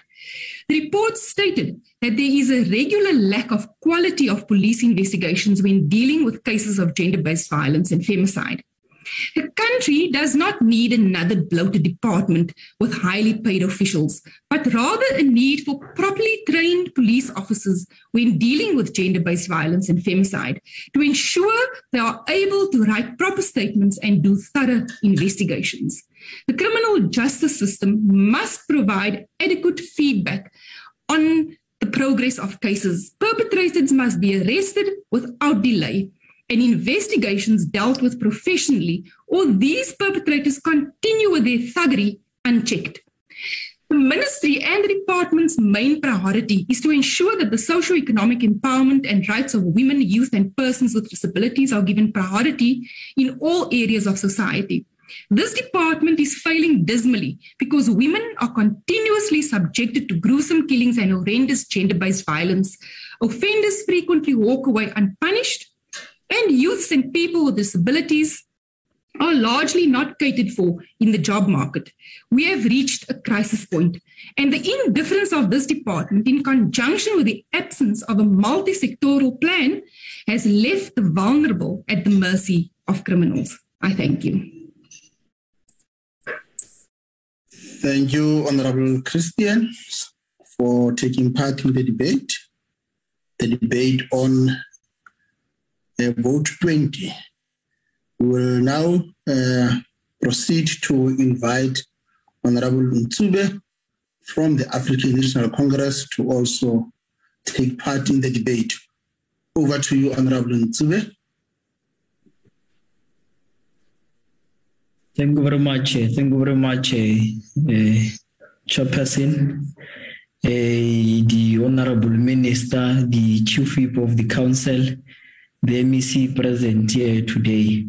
It has become a dreadful tradition that annually we have to pay condolences to the families that have lost their loved ones to the obliterating pandemic of gender-based violence and femicide. This is a pandemic that we as a country continue to grapple with without success. The fight against gender-based violence requires every fabric of society to confront toxic behaviors and traditions. The role to overcoming gender-based violence and femicide on all members can never rest on government alone. It requires us, our families, our group of friends, communities, and the broader society. We have to strengthen community structures in collaboration with SAPS, Community Policing Forum, to alert police of perpetrators of violence against women and children. We convey our condolences to the guardian and Mtwa families, along with the countless number of women and children brutally killed that have not reached mainstream media. We are reminded again as a country that the second pandemic of GBV has not dissipated. It begs the question of why does such vicious pattern continue to persist in our country? Why are women continuously being obliterated in our country? We also have to acknowledge that gender-based violence and femicide affects particularly those that are vulnerable in our society, women, children, and persons belonging to the LGBTQI plus community. COVID-19 has had a devastating impact on every sphere of life across the globe. However, women and girls have been particularly impacted by this pandemic. Women have largely borne the brunt of the pandemic, and it has been exacerbated by already existing challenges such as inequality, unemployment, gender-based violence, and women's economic empowerment. It was devastating to see the number of reported cases of gender-based violence during the lockdown, which was blatant reminder of the struggle that many women continue to face daily. It was shocking to see that women and girls were not safe in the comfort of their homes and had to resort to the centers to seek a place of safety. Honorable Chairperson, as the ANC, we acknowledged that gender-based violence has reached crisis proportions in our country, and it affects every community in the country and touches the lives of the most families in one way or the other. We note and understand that these manifestations are deeply rooted in the patriarchal system that embedded in the systems and traditions of our country. Honorable members, if we are to truly eradicate gender-based violence, we If we are truly to eradicate gender-based violence in our society, we have to dismantle the patriarchal system that enabled this toxic system to persist. We have to understand that patriarchal oppression was embedded in economic, social, religious, cultural, family, and other relations in all communities.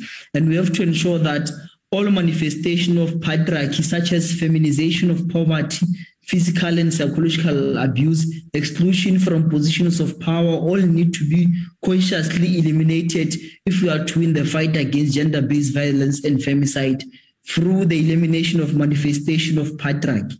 Recognizing that a critical aspect is the creation of material and cultural conditions that would allow the abilities of women to prosper, for women to reach their full potential.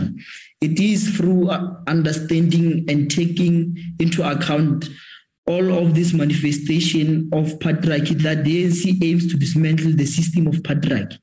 That is why we will continue to harness the economic opportunities for women and historical disadvantaged persons as persons with disability and young people. A developmental state is known to have interventions that improve the lives of its population. Ours is to reverse the system that breeds many of challenges such as poverty, inequality, gender-based violence, and femicide. Acknowledging that the causes of gender-based violence are due to a toxic and cultural and religious norms that promote toxic masculinity. As a counter honorable chairperson, perhaps we should reassess certain cultural practices and traditions and evaluate their significance in our current time. This emanates from the understanding that cultures, traditions, and customs are supposed to keep a people be progressive by moving with times.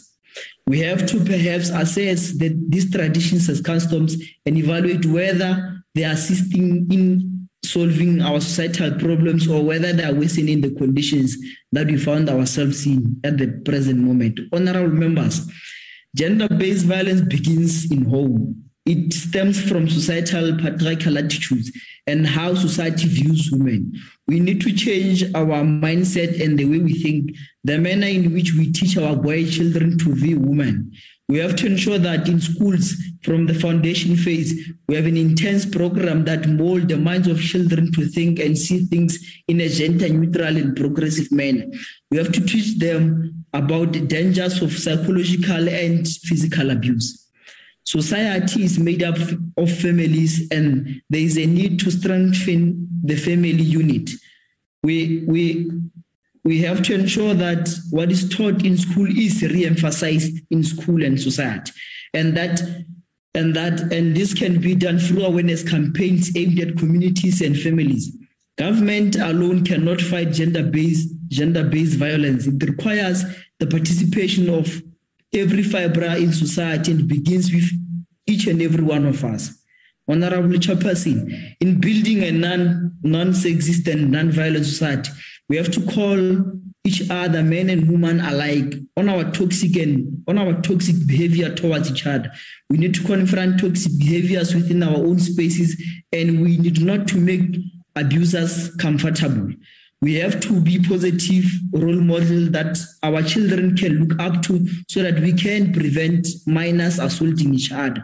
We have to create a culture of activism in our society, and everyone needs to be part of it. We have to reinstall basic fundamental principles of protecting the most vulnerable in society. We have received numerous cases of children being abducted, mutilated, and killed. It is nauseating to imagine that a country like ours with a progressive constitution would treat children in its manner. Honorable members, our constitution enshrines a rights-based approach and envisions prosperous, non-sexist and non-violent democracy belonging to all. As the ANC were adamant in building a non-sexist and non-violent society where women and children feel safe and are free to walk the street without any harm. A society that continuously improves the lives of women, where discrimination and patriarchal attitudes against women will be addressed.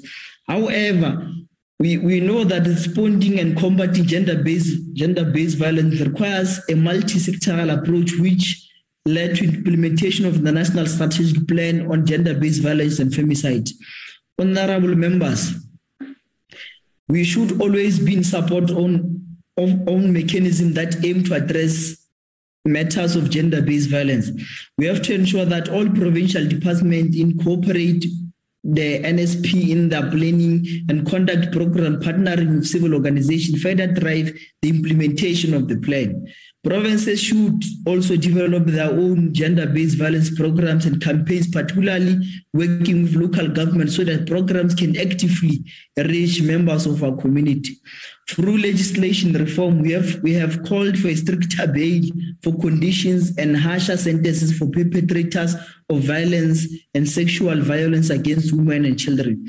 As the ANC, we have taken a stance against gender-based violence seriously through the formation of the Caucus Gender-Based Violence and Femicide Task Team. As the ANC government, will continue the advancement of gender equality through inclusive economic growth and women empowerment. We welcome the National Council and Femicide Bill. However, we hope that this process of fast-tracking the establishment of the council will be put up to a speed. We also welcome the fact that government is fast-tracking the implementation of the 3 gender-based violence bills. Honorable Chairperson, gender-based violence has no place in our society. We all have to play our role in fighting it, because somewhere, somehow, each and every one of us might know a person that is abused. Another matter, Honorable Chairperson, that we need to be crucial of is with regard to gender-based violence against men perpetrated by women. We need not to be biased when we're addressing the gender-based violence as a concept. The culture of humiliating a man when reporting a case of abuse has to be rejected and cancelled. Honorable members, cases of gender-based violence have to be treated equally, and when women are perpetrators of abuse, they have to receive the same amount of a punishment. Our society must be zero tolerant when it comes to all cases of abuse. Honourable members, the ANC supports this budget vote 20. I thank you very much, Chairperson. Well done, my leader from Free State, Honourable Ntube. Well done. Thank you, Honourable Ntube, for taking part in the debate on women, youth, and persons with disability, which is vote 20. Other members, because of the commitment by the minister, Honorable Ntube was the last speaker for the day, and that indeed concludes the debate. I wish to take this opportunity to thank the minister, the MECs, and all special and permanent delegates for availing themselves for the debate. And honorable delegates, indeed, this concludes the business of the day. The House is adjourned. Thank you, honorable members. And roar, young lions, roar. That was recording. Well done.